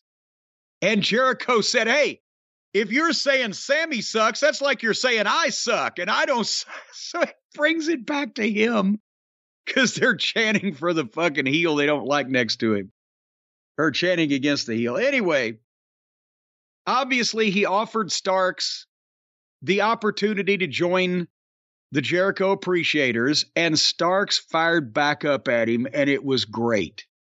He said Jericho used to come out built like an air fryer, but now he's dropped weight. He looks good. He's dressed like a single dad on his fifth divorce. I've, again, I'm thinking they may be making a mistake trying to uh, send MJF to Danielson. All, all of a sudden, MJF and Starks have some more promos in them. But anyway, Starks turned down the offer to join the boy band as he said, he called Jericho a clout vampire. and the J and JAS stands for jobbers, and he called the Stooges jazz holes. You're not going to suck the life out of me, but if you want something to suck, this was again. Whoa, whoa, hold on. He said, if you want something to suck, and then he went like he was going to take off his pants. Yeah, yeah. And I'm. Jericho was blown out verbally in this in this thing because you knew what Jericho's. It's the same thing he's been doing for three years. Oh, you should join the group, and he gets turned down. He gets mad. Whatever. It was a long promo, but Starks was on fire, and it's better than normal AEW television. So I was with it up till this point. And then here we go. All of a sudden, from behind, to jump Starks in the ring was Jake Hager and that stupid purple hat. And once he hits him, then the others come in and jump him. And at that point, I had the thought, Brian, again, has anybody ever worked for a promotion longer and done less while they were there than Jake Hager in AEW? Dr. Luther in AEW. Well, you got me there. All righty then. So they beat the shit out of Starks, and Jericho's got the bat, and the three heels are holding Starks, and Jericho's about to hit him with the bat. And music. Here comes Action Andretti. Now we see what's going to happen because Jericho cannot in any way be made to look bad by the fact that this poor kid ain't ready for this. So they're going to give the impression. Now remember, Ricky Starks, who just challenged for the world title last week, was basically just jumped with no fucking. He didn't get any fight because the guy hit him from behind. The others were on him. He just got tackled and pancaked. But here comes Action Andretti, ducks Jericho's bat, springs off, hits him with a flying elbow while the other three heels are standing there watching. Then Hager runs at him. and Action Andretti ducks him, and Hager goes over the top rope. Then Sammy Rennie clotheslines Sammy. And now Starks gets the shit can Garcia out of the ring. So now they are using Starks to get not only Jericho, but Action Andretti over as well. He's gone in one week from world title contender to best friend of Action Andretti. And then Jericho was laying motionless in the ring so that I think he called an audible. And Andretti ran up and hit a fucking springboard moonsault on Jericho while Starks was selling his ribs. So,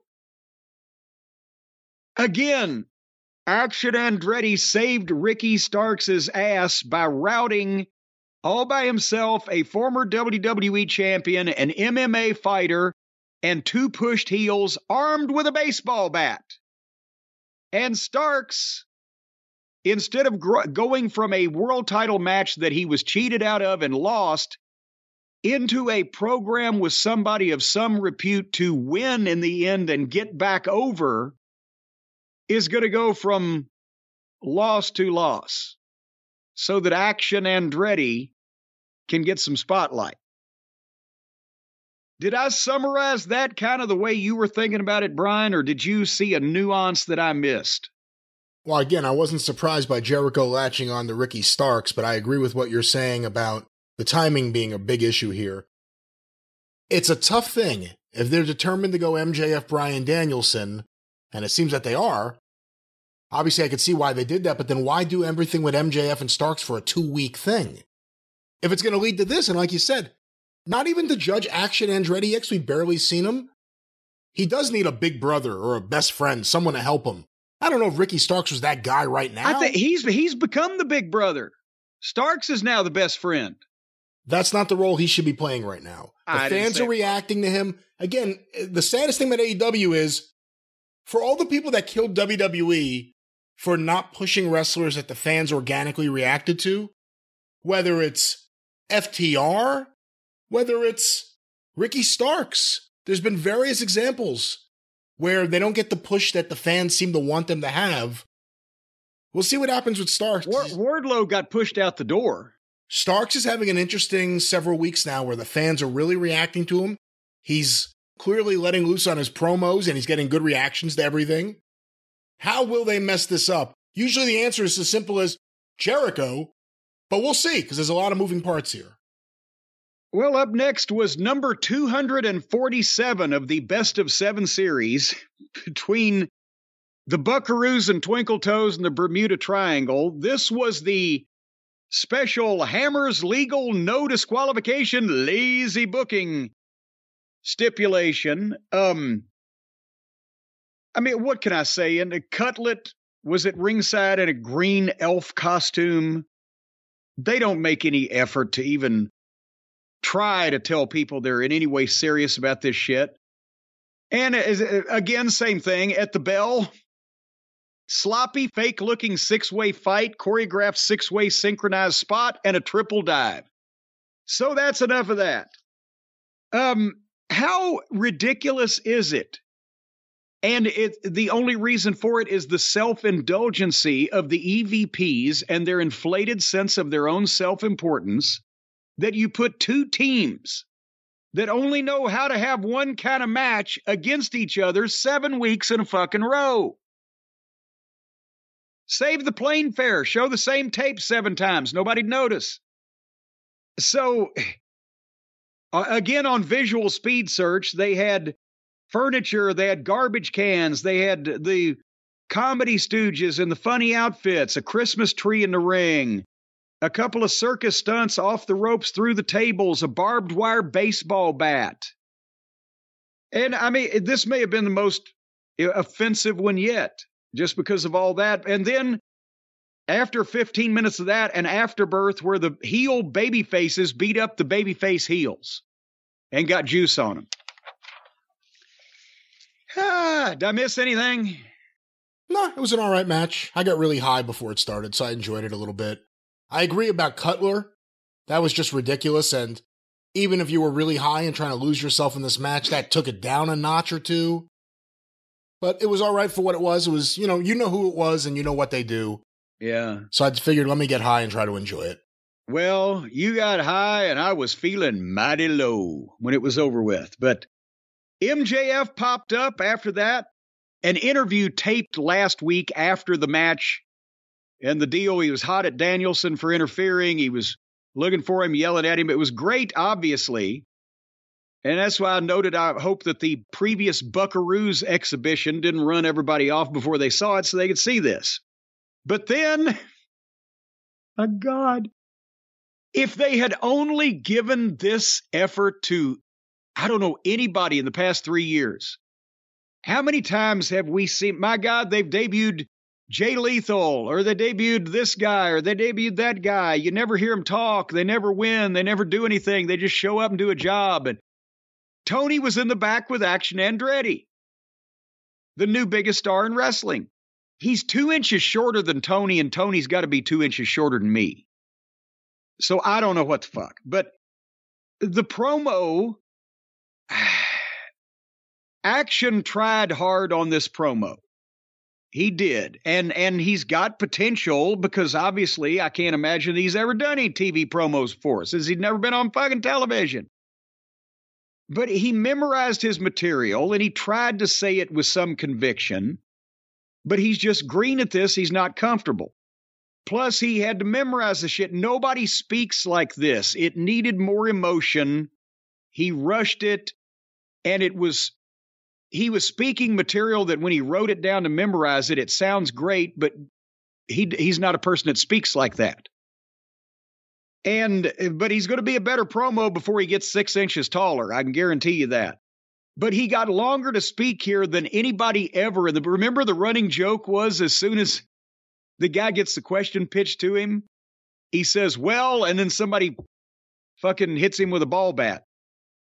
This was two minutes and he laid it down, right? And then here comes 2.0 in. And he stands them off in this stagey way where he's got his fists clenched. And they tell him he's on a hot streak. Some might even say, You're on fire. And then Andretti looks puzzled at that remark and then immediately spins 180 degrees around to look behind him, conveniently where Jericho hits him in the face with a fireball. And then within, I don't know what, less than 10 seconds, he's laying on the floor, his face has been set on fire, and they cut away. Good God. I, you know, same to when the Hindenburg. Soon as half of it crashed, they said, well, fuck, we've seen the best part. We'll be right back. So, they're going to do Action Andretti just to piss us off, right? Just to, well, they say we never push anyone properly or give them any time to talk. Uh, so they're going to do everything we've been saying with Action Andretti. He rubbed his face into the ground. They're copying Steamboat and Flair. Not oh yeah, there's anything after, wrong with that. That's right. After he, well, after he burned him with the fireball, then he rubbed his face on a concrete like the Flair Steamboat thing. How many times are they going to sandpaper this kid's face? Is he going to have scars and things when he shows up next week to save the day again? Or are they going to remember that? I was hoping we were past Jericho throwing fire, but He's a wizard, at least he didn't call himself a wizard. but he is a wizard. No, he's not. He's he's figured out a way to cast a spell over Tony Khan. Anyway, so then in the ring was Renee Moxley Good, and she brought out Bryan Danielson. And the question proposed to Mr. Danielson was after all the things that have happened with William Regal, where does this leave the BBC? And Danielson said he doesn't expect the rest of the guys in the BBC to forgive Regal. But then he he switched and he started putting San Antonio over. It's almost like the Renee asked him a question. He skipped his happy talk. He had to go back and get it. But he trained there for real at his first match there. He went to Shawn Michaels wrestling school. Well, Rudy Gonzalez's wrestling school. Shawn Michaels was financing. And he got big pops with that. And when he plugged Shawn Michaels, the people started chanting HBK.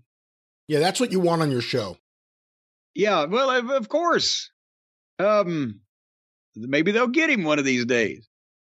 Then he said that Regal made him the wrestler and the person he is today. And if you notice now, Regal had molten lava level heat when he first came out with MJF after the turn.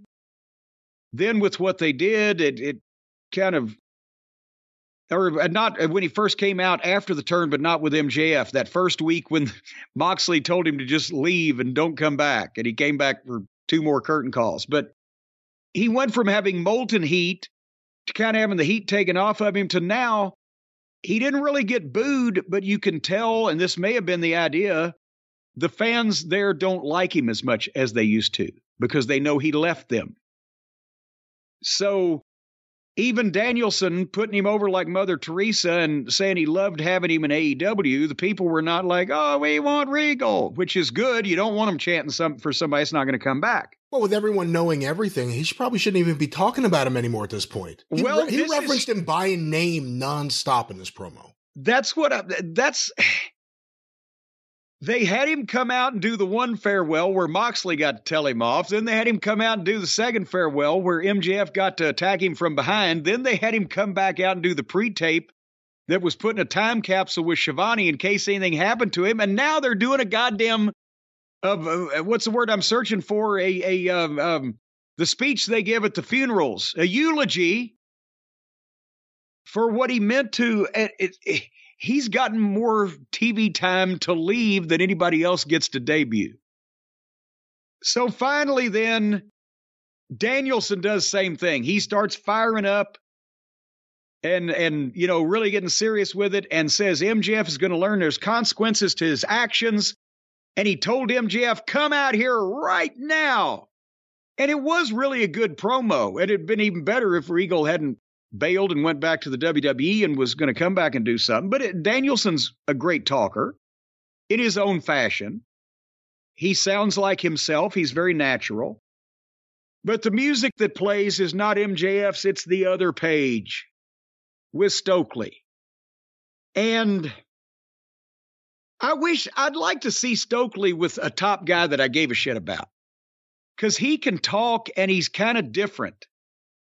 The other page starts talking and promo and Danielson. Danielson fired back, and but Stokely's thing he just called called fucking Danielson you raggedy bitch. That just cracked me up. You raggedy bitch.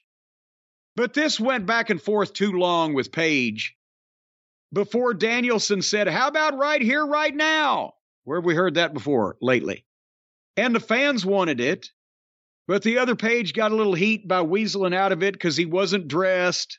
Said, How about next week? Okay. And they left. So we're we're seeing a lot of similar shit going on with these programs, and it, it kind of all blurs together, but it hasn't stunk so far, except for the EVPs. We're getting there. Moxley was in a garage somewhere wondering when him and Adam Page, old hangnail, are going to settle shit. Have we figured out is Moxley going to turn who eh, between hangnail Page and Jon Moxley, whose side are we supposed to be on? Or does anybody care about either one of them and they just they've just been put together? I don't know. Well, anyway, Samoa Joe in a suit with the belt sitting in front of the Christmas tree. This is Samoa Joe. He's articulate. He's well spoken. He's educated. He was punched as pleased with himself. He wasn't out there doing the screaming, drooling, mad, vicious island Samoan. He's the goddamn intelligent, badass, dressed up, looks like somebody fucking Samoan that can verbally take you apart and then lose his shit and do it physically. And I like this Joe, and he's got great delivery. And he's talking about Wardlow on I get December 28th next week's show. But this is how you feature Samoa Joe, and at least they're doing something. He's winning some of these matches. He's winning all of his matches now, and he's getting some promos. And he's different than the the Samoan, the street Samoans like the Bloodline, or the fish eating Samoans like Afa and Sika from generations ago. That's why the the funniest thing he ever said to me, and he wasn't even trying to be funny, was when Russo had the dagum. Remember this in TNA? He not only had Joe put a tribal tattoo, a fake one on his face, but he had one of the pay per views of Samoan fire dancers and drummers and and all this stuff and barefoot and the whole thing coming out and doing a dance for Joe's entrance. And Joe's like, I'm I'm from California. I got a college education. What does he think? I'm a goddamn, you know, tree climber from the island? But that was shit stain for you. He, you know. Nevertheless, good promo. What'd you think? Eh. Well, that's uh that says it all. So we're moving along, aren't we? I just don't think it helps. I don't know. Helps what? Go ahead, say it. Everything with the TV title since Wardlow got it has been a disaster. And I don't Oh, think yeah. I don't think Joe means as much as he should. You said that this is Joe, this promo right here. Have we seen this before? This is the first time we're really getting this on the show. On this program, And. Joe means less than he has at any point since he came in. So I don't know. We'll see what they do, but I wasn't too excited about this. Well, but uh, now here's the problem. Who's he going to work with? Other than Wardlow, who's he working with? Well, I don't know.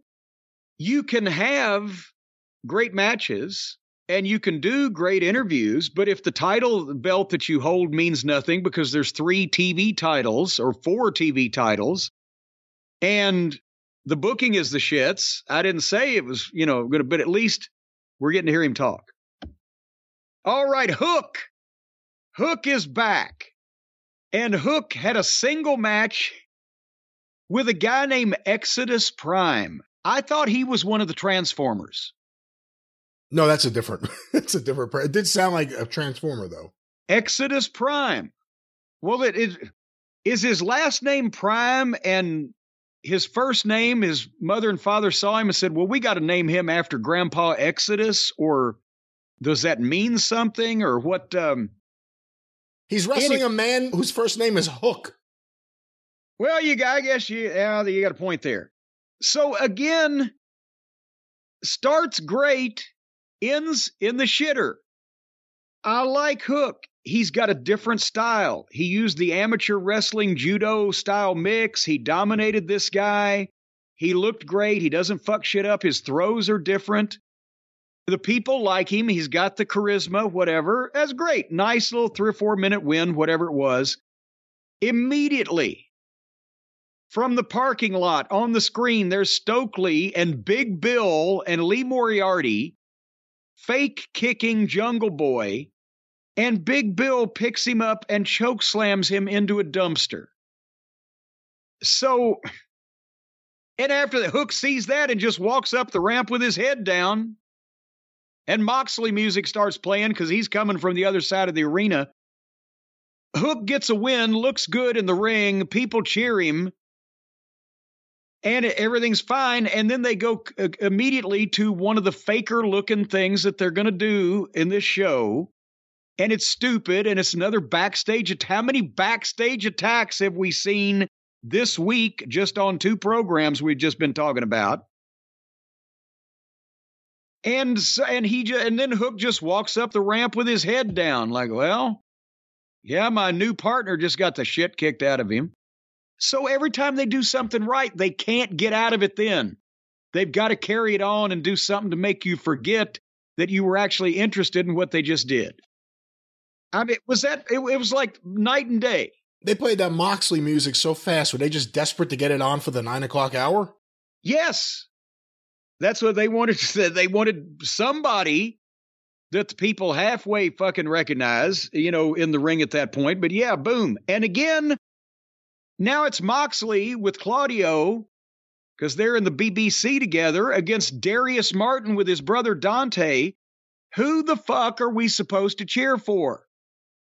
And why the and Moxley earlier had been saying, "Well, yeah, I hear this kid. You know, he he hurt his knee and then he gets car wreck. Maybe he's injury prone. Is it going to be my fault if I hurt him? Why does Moxley want to hurt the nice young kid that's trying to make his way in wrestling that has doesn't do anything to offend anyone or stab anybody in the back. Why does Moxley, the baby face, want to take this nice kid out past the rail into the arena and suplex him on the concrete floor without any provocation? The idea of having a baby face that hurts people and beats people up and drinks their bones and eats their blood is that you will get to see a guy like that that doesn't give a shit kick the shit out of the heels that have been screwing everybody around, not hospitalize and paralyze and sanitize and homogenize and hurt and end the career of a young, nice looking baby faced kid that likes to do flying moves and impress the young fans. That's what doesn't make sense. It's a match, not a blood feud. So why does just because Moxley's being Moxley, what motivation mentally does he have to take this kid out in the arena and start suplexing him around on the concrete? It's mark bullshit for indie wrestling. That's where Moxley's head is at. And they don't teach these kids the Martins any better. It's going to be too late. They're going to learn bad habits. And this went like seven or eight minutes until Moxley rolled through on a crossbody he stomped him in the face 15 times. About 13 of them looked fake as shit. He then hit eight of those goofy elbows on the kid, then got the rear naked choke, and then switched into the double arm, whatever the fuck it is, with a suplex or power bomb or brainbuster or however he decides to put people down. One, two, three. So what? My God he wants to give the kid a good long match to make him look like something, and then he wants to beat him flatter than you ever have beaten anybody before. When you stomp somebody in the face 15 times, hit them with eight unanswered elbows, choke them for a little while, and then pick them up and dump them on their head, you about beat that motherfucker as flat as, as a motherfucker can get beat. But you gave him a great match. Uh, does this make any sense to you, Brian? No, but Moxley likes a certain kind of match, as we know, and he likes to do certain things. Those stomps always look bad. The elbows always look bad. He does them in every match. Who's the babyface here? I don't know. The fans aren't booing Claudio. They're not booing Moxley right now. They're not booing Top Flight. They like them. I don't know what any of this. I don't know how good an idea. Then it, ju- it just was. comes down to an exhibition of moves, which is meaningless. Yeah. All right, next up, the video on Powerhouse Hobbs. They've got video of him working out, lifting weights, and he's doing the voiceover. Brian, I know the phrase is where have you been all my life, but it took them three years to do this. Just two minutes, two minutes of television time. But while he's looking big and bad with his muscles and his mean faces, the voiceover is hey, my first memory when I was three years old was seeing my uncle overdose on the floor. Have you ever seen a man choke on his own blood? I was beaten and robbed as a child and abused. I've been stabbed and shot. Monsters did that. Monsters would do that to a, a young kid, but they created a monster themselves. And it's time that I spill everybody else's blood. What the? F- it took him three years. Guy's been sitting there. This is fucking great. From day one. That's what he should. I re, and I remembered from this that when they made him a baby face, when they first introduced him, in the first year the show was on the air, did did they not say that his brother was killed or shot, one or the other, in a drive-by shooting? Yeah, I think it was on commentary early on when he first started. Yeah. Gee, that you've got either a giant baby face, somebody who's pulled himself up and made something out of his life coming from a disadvantaged upbringing and the streets and crime, or you've got an origin story for a supervillain like they did here. Yeah, you do this to a kid, that makes you a monster, but you yourself, you made me a monster. There's your heel origin story. But they just figured out, well, we ought to do that. My fucking God. Anyway, on a serious wrestling show in Mid South or Mid Atlantic or any wrestling show before modern times, this would two or three weeks of this, you smash this fucking guy over convincingly over uh, several weeks of Stooges, and you that's all you need. But I'm afraid that in this day and age, and I assume that everything he's saying is true because you tend to think you wouldn't make shit like that up even in wrestling, especially when things are verifiable these days, not like the old days where everybody could win a gold medal or serve in the fucking special forces. But I'm afraid that these fans will think that it's fake because now they're convinced that everything in wrestling is fake and and they look at shit the buckaroos do and all the comedy they do on the program and this won't have as much impact but this is the way to to use hobbs is it not Yeah, I mean, it's after the fact. They should have done this a while ago. We got a big, he was a baby face when they first told us the story. Then he became a heel, and we said, why'd they tell us that story and then turn him? And now he's been a heel for a few years. And now, if you're going to make him a killer, if you're going to make him what he could be, what he should be, this is doing it right.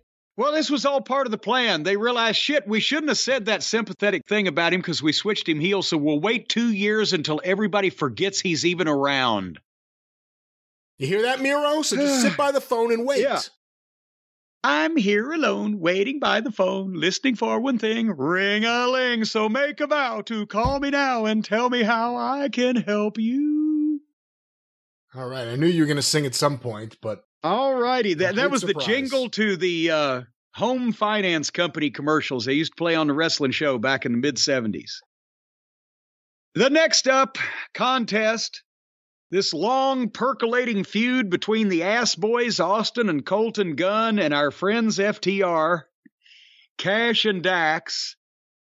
How do if poor Cash may be about cashed out at this point.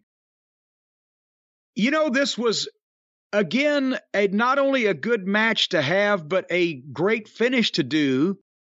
If FTR ever beat anybody and ever won anything. But they don't. So it's just another job. The FTR comes out, they get a big pop on the entrance. They showed B roll from the double dog collar match, and Sockface and Taz both actually mentioned the Briscoes by name as the Briscoes. So maybe it's a step in the right direction. But even though the story was that FTR were all taped up, they weren't 100% after the dog collar match, this is another example of Tony's convoluted booking or inexperienced booking or whatever having a further reaching impact than just on one tag team or one talent. the Gunns are have tons of potential. The Gunns, I've said, they have all kinds of they're animated and they have ability and they have talent and they kind of know where they are in the ring. They're just green. They need to work with people more experienced than they are and multiple times. And FTR would be the perfect team, an experienced team that knows how to lead a match, be the perfect team for guys like that to work with. But the problem is, yes, they're going to learn something regardless what the finish is by working with FTR. But it would also help their standing in the community. It would help their aura. It would help their image. It'd help their over factor. If when they beat FTR, they weren't just beating a team that everybody else fucking beats and never wins and is never showcased and never featured except in other promotions and on other people's pay per views, it would get the Gunns over more if FTR was established as not just the favorite team of the fans because they know they're the best, but as a legitimate, strong force that is world title level and almost never loses. And then when it happens, it would resonate and it would help elevate the Gunns. But when you have, regardless of whether they're the best in ring tag team in the world or you got the best anybody at anything in the world, if they never succeed at it, they just obviously are better at doing it and have more talent, but they never win or they never fucking prosper because of it.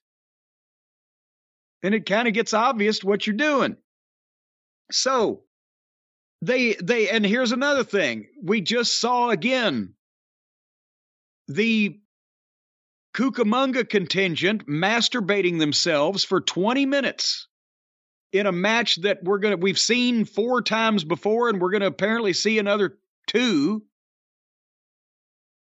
but this match on camera what was actually telecast on the program couldn't have been 7 minutes they started out they went to the break in the first segment after 2 minutes of action when they came back they were already getting heat on cash and within less than a minute Cash had hit the cold tag to Dax because it was cold because there was no heel remotely trying or able to stop it. It was a foregone conclusion, therefore that's a cold tag. And eh, and then they go a couple more minutes and and go into the finish. I mean, there was some good wrestling in it. I saw an atomic drop by Cash Wheeler. Goddamn it, it looked good. First time in 10 years. And then, you know, in the second segment, especially when they're going into the home stretch, Dax got a nice comeback. You know, they went back and forth. Cash actually hit a dive that the Gunn boy didn't see coming and wiped him out with it. It wasn't, you know, the typical hee hee. But, eh, you know, they go back and forth, and finally Dax is with Austin and Dax gets a roll up, and Austin reverses it and rolls through, and Colton reaches in from outside to hold his hand for the leverage. One, two, three. Just that. Fine finish, not for a team that never wins. Then you've just beat them again, and it it doesn't really help the Gunns because everybody else is doing it too. And again, Moxley got 10 minutes with Dante, whatever the fuck his name was, and seven minutes of this made television over two segments. So, I, tell me what I'm missing here. Well, I thought the Gunn Boys look really good. They take good bumps, and you can't keep your eyes off them. They're constantly in motion. We've been big fans of FTR for a long time. We've enjoyed the stuff that they've done, but I got to admit, at this point, AEW has kind of gotten what they wanted. They've beaten me down. Like, I kind of, you know, when they come out, I know they're not going to win. They're going to get a big pop for their music. The match will be fundamentally good. But at this point, my favorite guys there have been treated like job guys for a long time, and it's hard to get into them anymore. And a lot of uh, more casual fans than we are, instead of bemoaning that, they just they're not that really offended by it because they're not in the profession so they just go ah yeah those guys well i'll like somebody else and and that's the way that you basically you know rub off the appeal of any talent if you if they're obviously good, people obviously like them, and they never succeed, then sooner or later, people will stop giving a shit. If you're New Japan and AAA, do you like the fact that your tag team champions are now losing all the time? Because it was the Briscoes match, it was this match, and it was the acclaim match. Well, and and again, somebody's going to say, well, they couldn't beat the Briscoes three times in a row. Well, you're right, they couldn't. But if this was a normal wrestling promotion with a normal booker and a normal philosophy about getting people over, then we would have been past the point a year and a half ago with FTR where we kept saying they need wins on TV. They need a concerted push. They need a coherent fucking path to the top. It would have been done. It's late now anyway. It's too late, probably. But there's never been a situation I can think of where anybody of this level has come in and at the same time as they've held all these belts they they almost never actually win anything to show you why they got them and most of them they won on other people's fucking programs to begin with. I, I, let's get to the good part shall we? We are an hour and a half into this wrestling program. And here Tony Schiavone is in the ring with Rick Ross. And uh, when I first heard the the announcement of this, I was like, who the fuck is that now? But I remember he's been on the program before in a pre-tape with him. He must be friends with Swerve. Apparently he's a rapper. Tony Schiavone just go oh, glorified him, a million selling recording artist, and this guy and that guy. He's a big star. Well, I don't give a shit.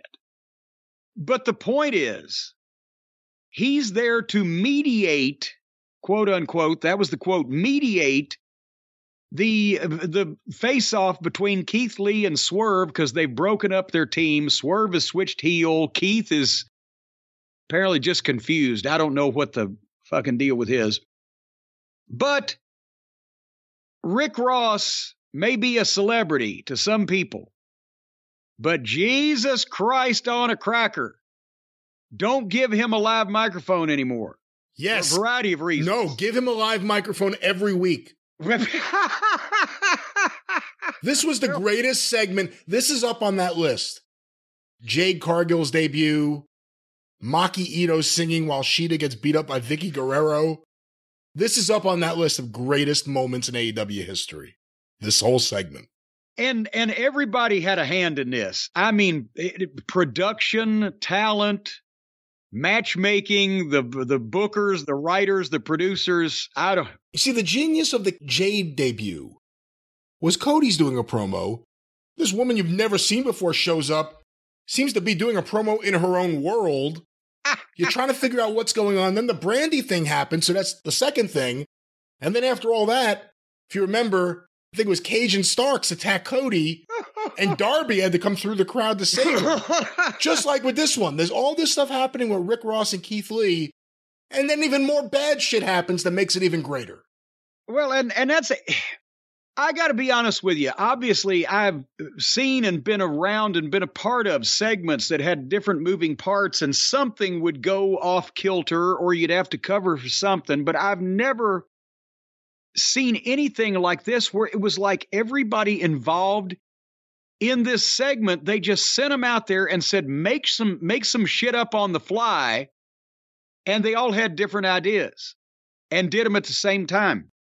Tony was in the ring with rick ross introduces rick ross and then tony didn't know who was coming out first. And and he actually said i think we're bringing out keith? with a question mark, and there was an awkward pause. And then the music plays, and here comes Keith Lee. And I'm thinking, well, now Tony will probably be able to get the next one right. You know, we've narrowed it down. But Rick Ross grabs a microphone from Tony. And this guy is supposed to be the mediator.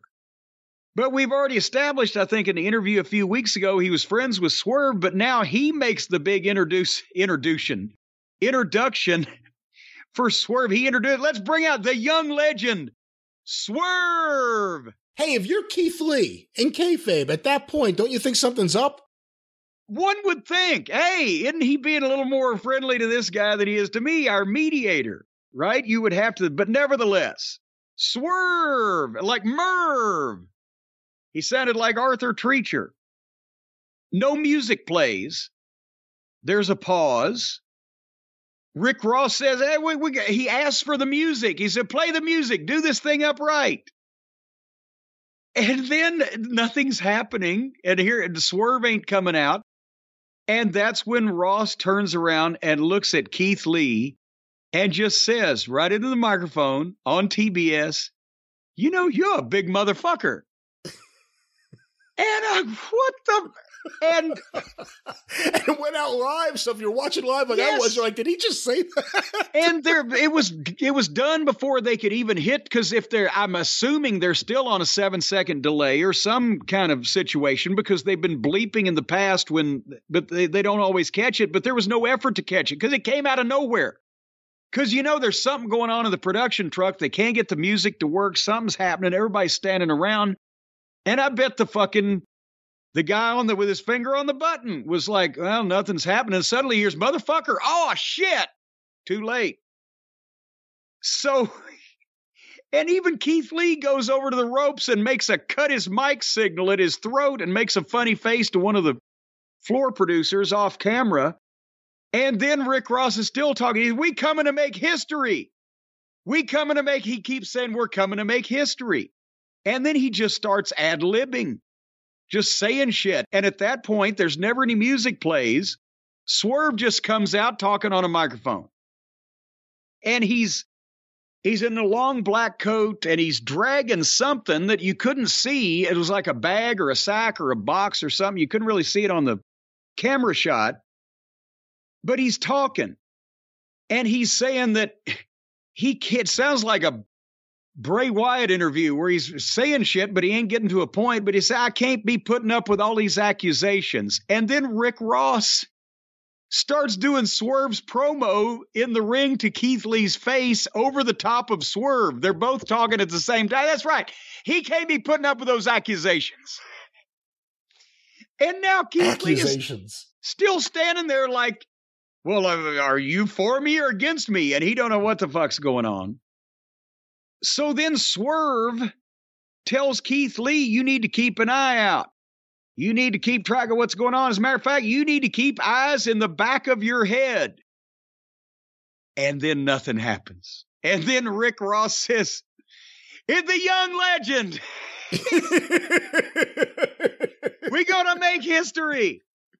And nothing's happening. And then suddenly, Parker Boudreaux, who must have got stuck in that left turn at Albuquerque, was solo. Let's stop. You know who he is. No one out there knows who he is. The people who watch the show every week have no idea who he is. Okay, well, listen to me for a second. He hits the ring, but he doesn't hit the ring and attack Keith Lee. He hits the ring and stands behind Keith Lee. And Parker Boudreaux, I'm now was going to explain, is the guy that they had signed in a WWE developmental, and he was there for a while, and they had big plans that originally, and then suddenly he was released and he signed here, and we saw him once, and we haven't seen him again. It's been months. So, yes, you're right. Almost nobody in the building knew who the fuck it was. The announcer said Parker Boudreaux.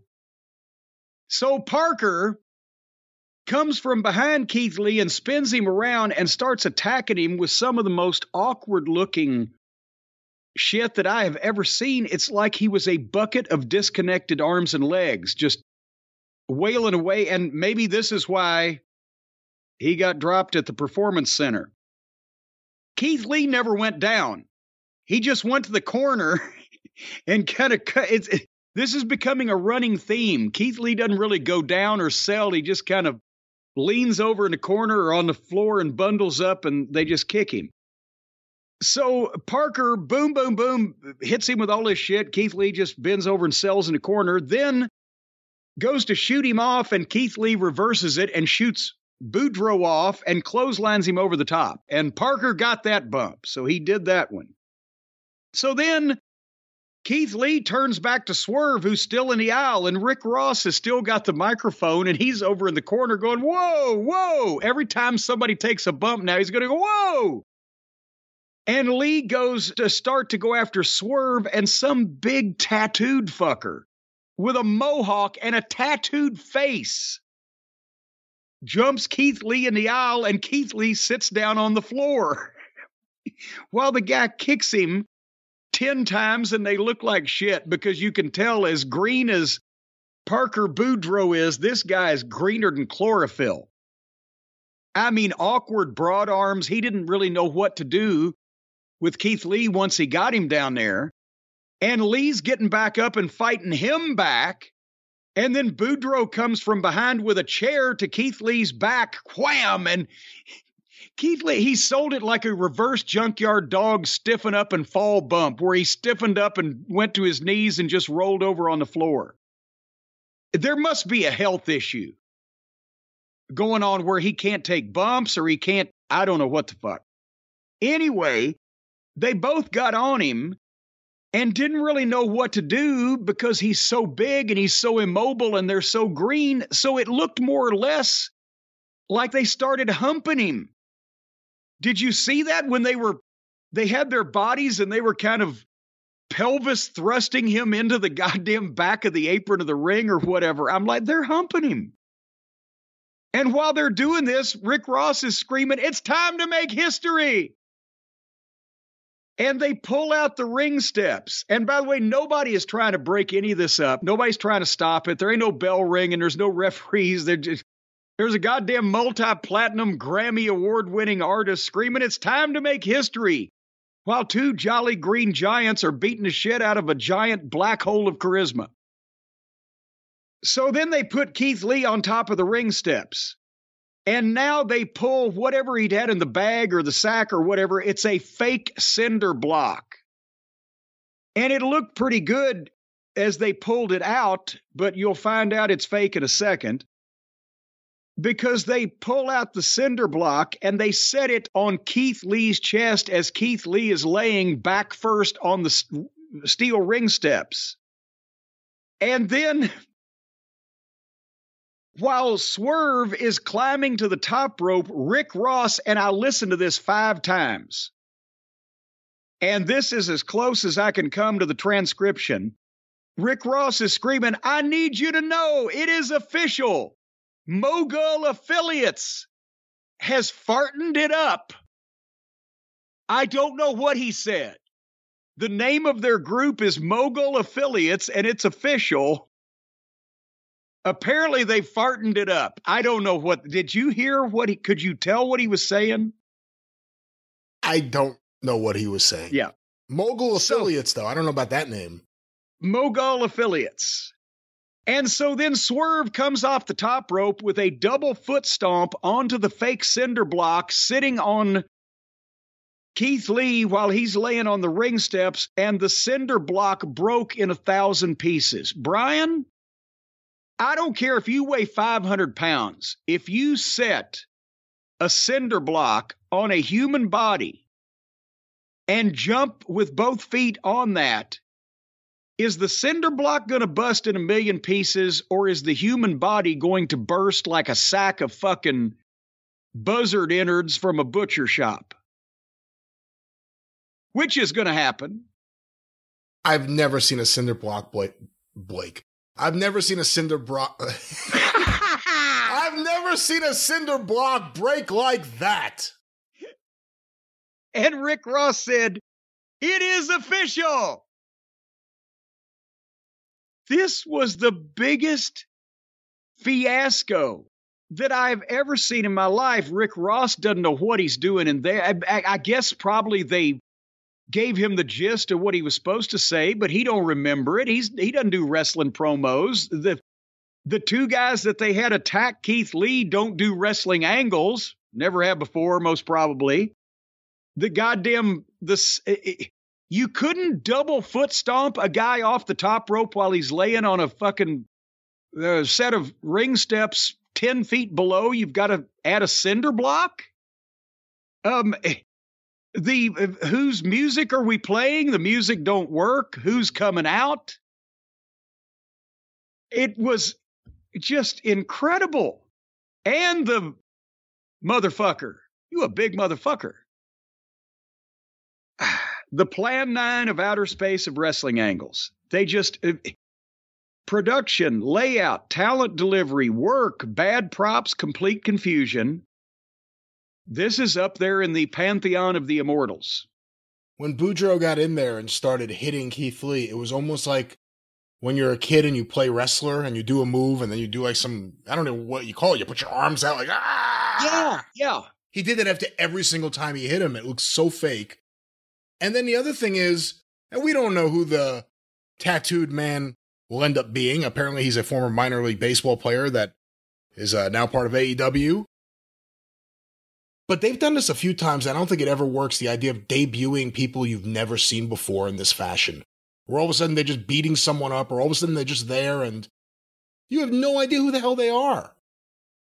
The only way that you can make a debut of an unknown is when they are not only they have some combination of two things. Number one, they're incredibly visually impressive, and number two, they can do enough in the ring that you can give them three or four things to big moves to do and make an impact. And and I know somebody's going to say, "Well, what this big six foot something tattooed face painted mohawked fucking guy isn't visually impressive?" Not these days, no. Because everybody looks like that. I'm talking about Jonah. Uh, uh, what's it? What's his old name? Bronson Reed. Bronson Reed. Okay, he could be an unknown that can make an impression because you can bring that big fucking guy out and let him do that splash off the top rope, and everybody go, "Holy fuck!" It's like when you used to bring out the Giant or Abdullah the Butcher or the goddamn Freak or the Behemoth or whatever. Somebody that's either tall enough or heavy enough or jacked enough or whatever that they stand out from whatever the current standards are and they can do even one or two things incredibly impressively and you build the segment around that that's a surprise debut. The first time people in the 70s saw crusher blackwell he comes out looking like a fat fucking bearded country fuck what is and then the, at the bell he hits a guy on the chin with a drop kick at 450 pounds people oh shit that's the kind of impression you need to make.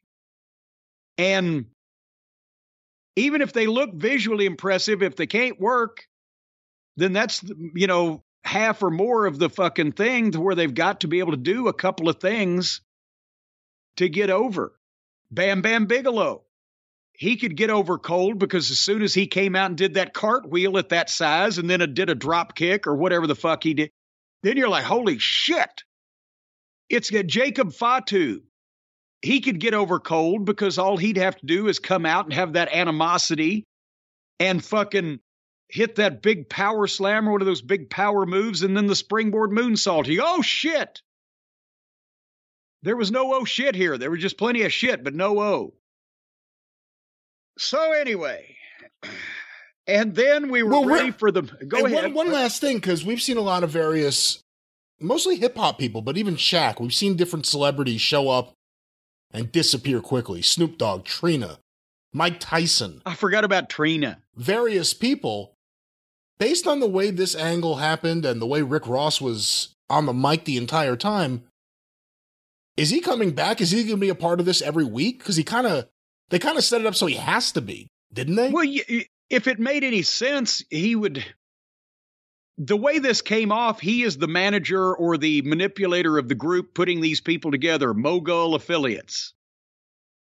But I would imagine if he's as big a star as everybody claims he is, since I couldn't pick him out of a police lineup, I'm sure he's probably been in a few, and I've never heard any of his music. I would, but I would have to think he's busy. So, i- i- are they, they going to have him pre-tape instructions and send them in to the TVs he came. I don't know. And then, goddamn, if he does come back, I mean, is he going to get him kicked off television, or is is you know is he going to forget what he's supposed to say, or you know, it could be wonderful. It could be just wonderful. But I have no. One would think he would be involved with this group, but then one would think a number of things logically from things they do on this TV, and it doesn't work out that way. I don't know. Uh, so the the big gamble, Brian. I think this was a response to your observation here a, a week or two ago that every time they put the women's segment on, the viewership tanks. So this time they figured, well, we'll wait until the last match and put the girls segment there. And if they tune out, that's where everybody tunes out anyway when they see the main event come up. But they left 20 minutes on the air for Jamie Hayter against Hikaru Shida for the AEW women's title. And of course, Britt Baker and Reba were in the corner. I'm, it, it sounded like, from what I watched at the end, that they had the people and it had been a good match. To be quite honest with you, by the time we got to this point, I said, I don't care if this is Rhea Ripley against Charlotte Flair and they're naked. I've had enough of this fucking program and I cannot watch any more of this shit. So I went to the finish. And again, sounded like they had a good match. I'm not going to knock it. But I will knock the finish because these have got to be Tony's.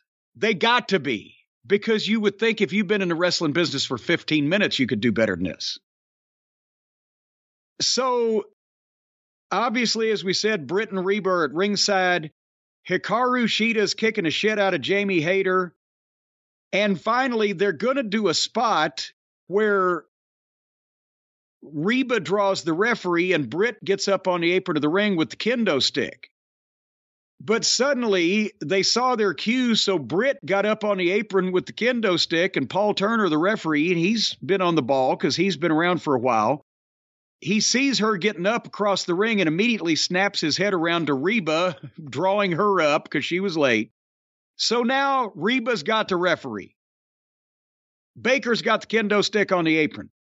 Hikaru Shida pulls Baker into the ring over the top rope, and instead of fighting over the stick, Hikaru Shida is punching Britt Baker in the head barehanded while Britt Baker's just standing there holding a weapon, getting punched in the head.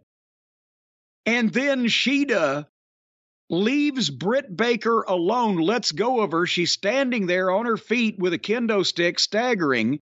And Shida goes to the middle of the ring and then runs back to the turnbuckle and jumps up and kicks off of the turnbuckle and drop kicks Britt Baker while she was standing there waiting for Shida to do it. And then Britt Baker drops the kendo stick. And here's the thing yes, it was a wonderfully snazzy move when she ran to the corner and jumped up on and blah, blah, blah. But meanwhile, on the other side of the ring, the referee's back is turned, uh, being drawn by the other manager at ringside, and the clock is ticking. So that's where an a experienced booker would say, "Can your goddamn fancy fucking run up the ropes, fight over that stick, and get it done?" Because the referee's distracted, but they have no restraint. So Shida then gets the stick and wallops Britt Baker with it and Britt Baker goes to the floor and Shida drops the stick in the ring. And it's not going to be figured in again. But she doesn't know enough about the rules of wrestling to realize that she should throw the stick out of the goddamn ring because when the referee turns around, he's going to see a stick laying in the ring. So Reba gets down, and referee Paul Turner turns around. I put the stopwatch on it. He was distracted for 35 seconds while all that shit went on. So already, whoever came up with and laid out this finish has shit the bed. Hayter rolls through on a Hurricane Rana and into a power bomb, gets a two count. The people were going crazy. They should have put this on earlier before I got fed up with the fucking program. Hayter hits a clothesline, gets a two count, and then hits the ripcord. That's her finish and gets the three count.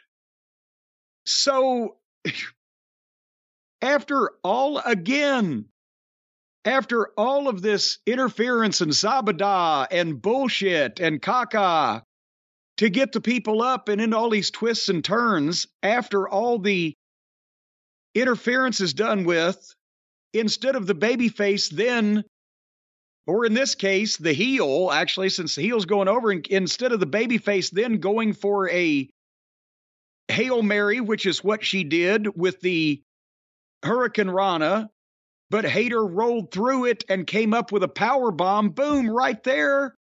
One, two, three, they're up. The babyface almost has it. The heel rolls through and gets a quick boom. One, two, three. Instead, that's a two count. Then a clothesline is a two count. Then she hits the babyface with her finish and beats her flat in the middle. So they've gone from all this up and down and getting the people on this ride with the interference and the kendo stick and the referee uh, turning his back and blah, blah, blah. And then get the babyface in a spot where she looks like she's going to do it, but the heel rolls through, bam, one, two, three. Instead, the heel rolls through one, two on the power bomb, and then another kick out, and then beats her flat with the finish. So the babyface was beaten flat all the interference in the Gaga was for nothing. It was nullified. And they got a flat fucking finish there. And the people were loving the match, and people loved this finish. But it would have made more sense and accomplished a bit better of the point if they didn't have to, again, the heel could have snatched it away by the skin of her teeth on the power bomb or beat the babyface flat with three finishes in a row. So that's what they did. And then the heels jumped on Shida to get some more heat. And here came Toni Storm. She made a save, and then they beat her up too. And then my DVR froze because they're always drastically out of time. And that was the name of that tune. Do you see what I'm talking about with the finish, or am I just being too picky? I see what you're talking about with the finish. You did miss a good match. It was a really good match. I, I I will even concur with that and say that if I could have stomached any more of these people, I would have probably liked to watch it, but I just I needed to get the fuck out of there. Oh, so I understand they had uh, some turmoil over some of the ratings this past week. They got a little asterisk. They played a little trick, got a little overrun to sap some 10 p.m. Eastern uh, uh, numbers off the last or onto the last uh, quarter hour, or what's going on? Well, let's talk about the ratings real quick. The overall number was 957,000 viewers, which is up 7,000 from last week overall. Brandon Thurston of WrestleNomics has posted the quarter hour breakdowns. The first quarter, which is Ricky Starks' live promo, his angle with the Jericho Appreciation Society, and Action Andretti 1,133,000 viewers. So the the Big Bang episode that night was a, a a favorite, right? Why don't they get the guys from the Big Bang Theory to be in the first segment? Boy, they ought to. You could you couldn't tell the difference. Actually, they don't even need the Big Bang Theory stars because you can't tell the difference between those nerds and the fucking nerds in the wrestling fucking locker room. Just have them comb their hair the same way and send them out there. Segment two the Elite versus Death Triangle Match 5, 1,008,000 viewers. Oh, gee. So they.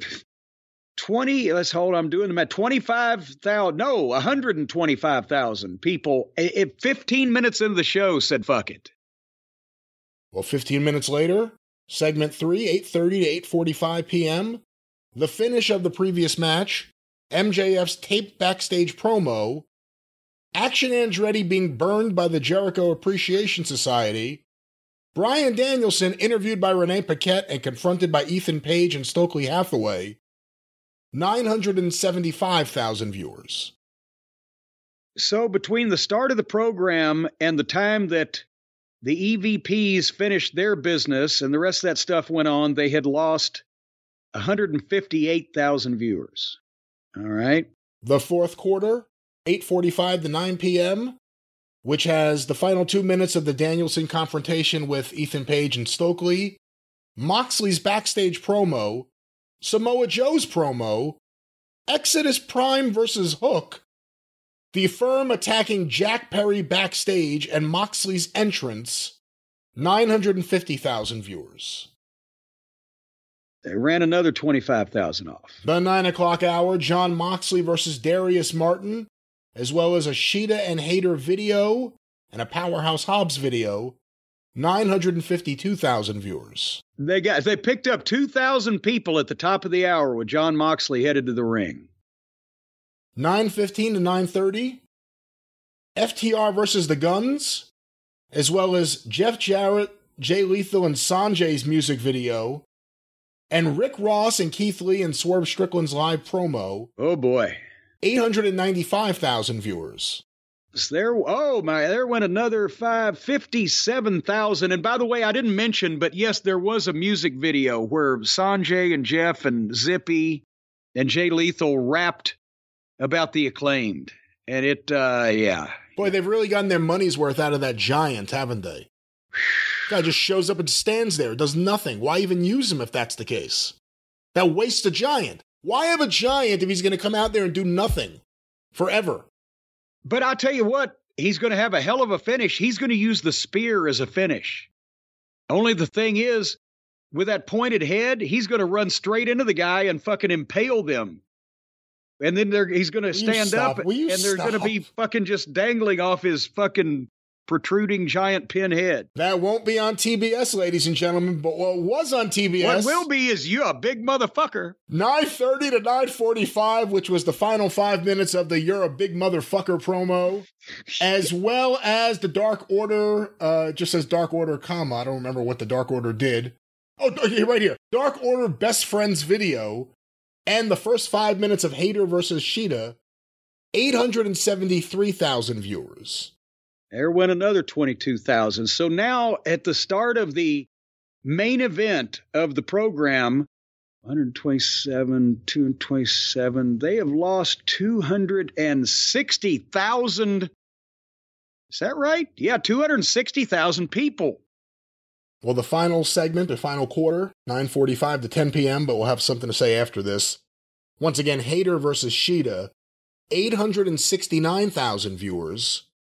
And what I wanted to say before you do your final analysis here, what Brandon Thurston put here is the one minute overrun, 10 to 10:01 p.m., which is the post match with Britt Baker and Rebel involved and Toni Storm and Saraya. 948,000 for the one minute overrun. So people So- were including that in the rating and saying that the women's match did better than previous main events. Oh, good God. One minute. There was no way to even, they're expecting anybody to believe that, what was that, 900 and how many thousand? the oh, the number was oh, the overrun was 948,000. Okay, they're they're expecting anybody to believe that 79,000 people suddenly said, "Oh shit, Shida and Hayter are 1 minute from the finish. We got to flip over." They were looking for the next fucking program. At the 10 o'clock hour and they turn and they see an extra minute of the wrestling show.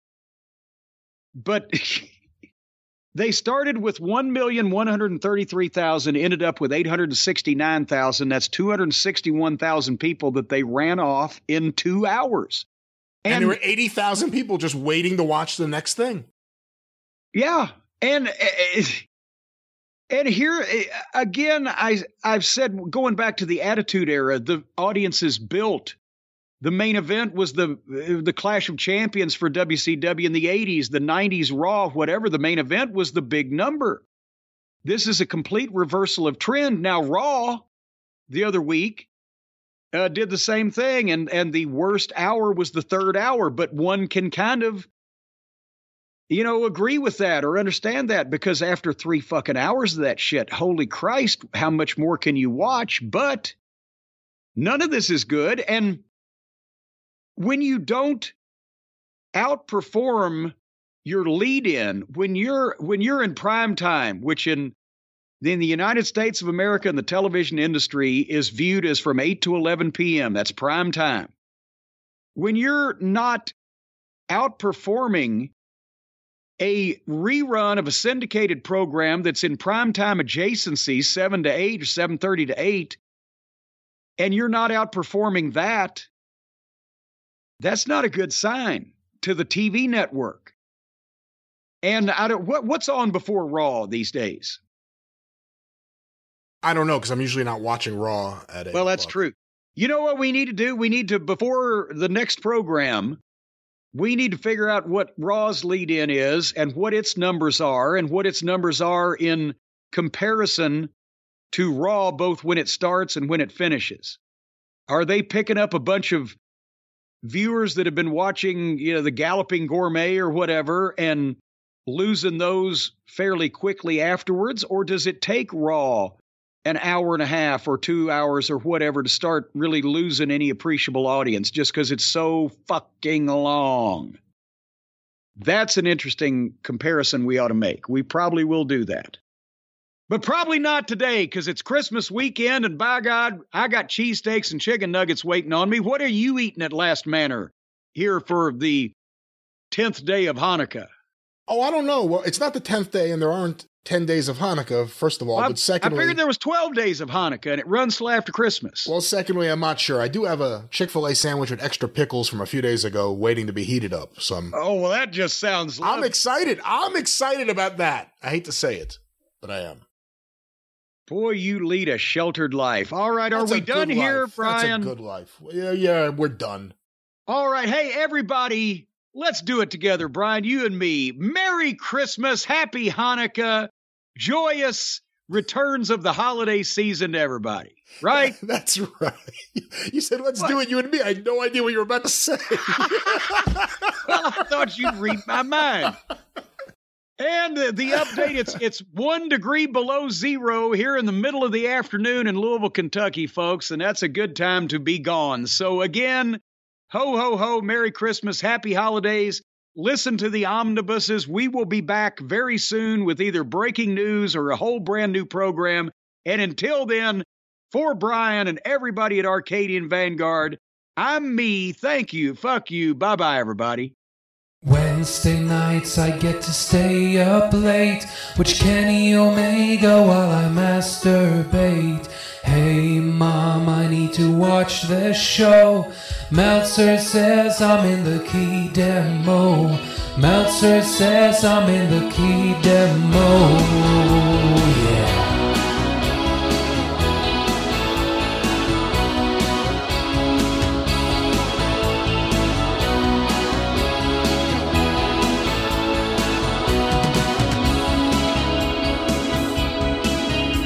My mom's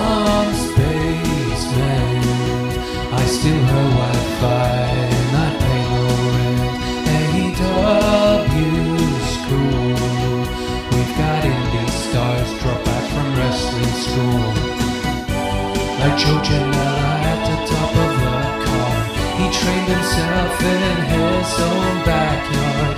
And this is shit everyone should get. Well, everyone except Jim Cornette. Wednesday nights I get to stay up late. Watch Kenny Omega while I masturbate. Who needs women or hanging round in bars when you can watch the Bucks get seven stars? You can watch the Bucks turn seven stars. Dynamite's the word. Best ever tag team division. Haven't you heard? We've got Jericho, Orange Cassidy,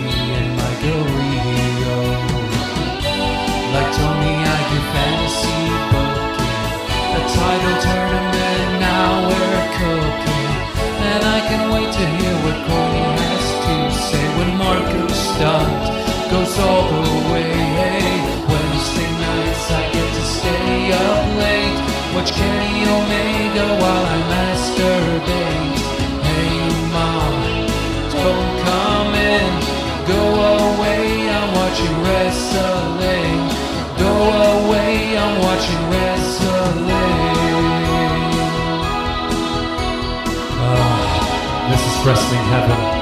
Don't listen to Corny, he hasn't been relevant since 87. He thinks that Luchasaurus can't work a lick, or that Bobby Eaton could hold a candle to either Matt or Nick. He wants to cut up our heroes with a rusty fishing knife, or get them in the hot tub to play Scott the Submarine with him and his wife. And no, Mom, I'm not bitter. This has nothing to do with Jim blocking me on Twitter. And now, here comes Miro, wearing pajamas like me, he's my hero. the Young Bucks could shoot on Buzz Sawyer, make Brock Lesnar take a Canadian destroyer. Don't come in, Mom. Don't come in. Are you touching yourself again? No. Changing the Wi-Fi password? Oh Wednesday nights I get to stay up late. Watch Kenny Omega while I masturbate. Hey mom, I need to watch this show. Elter says I'm in the key demo. I am 39, I'm in the key demo. I'm a single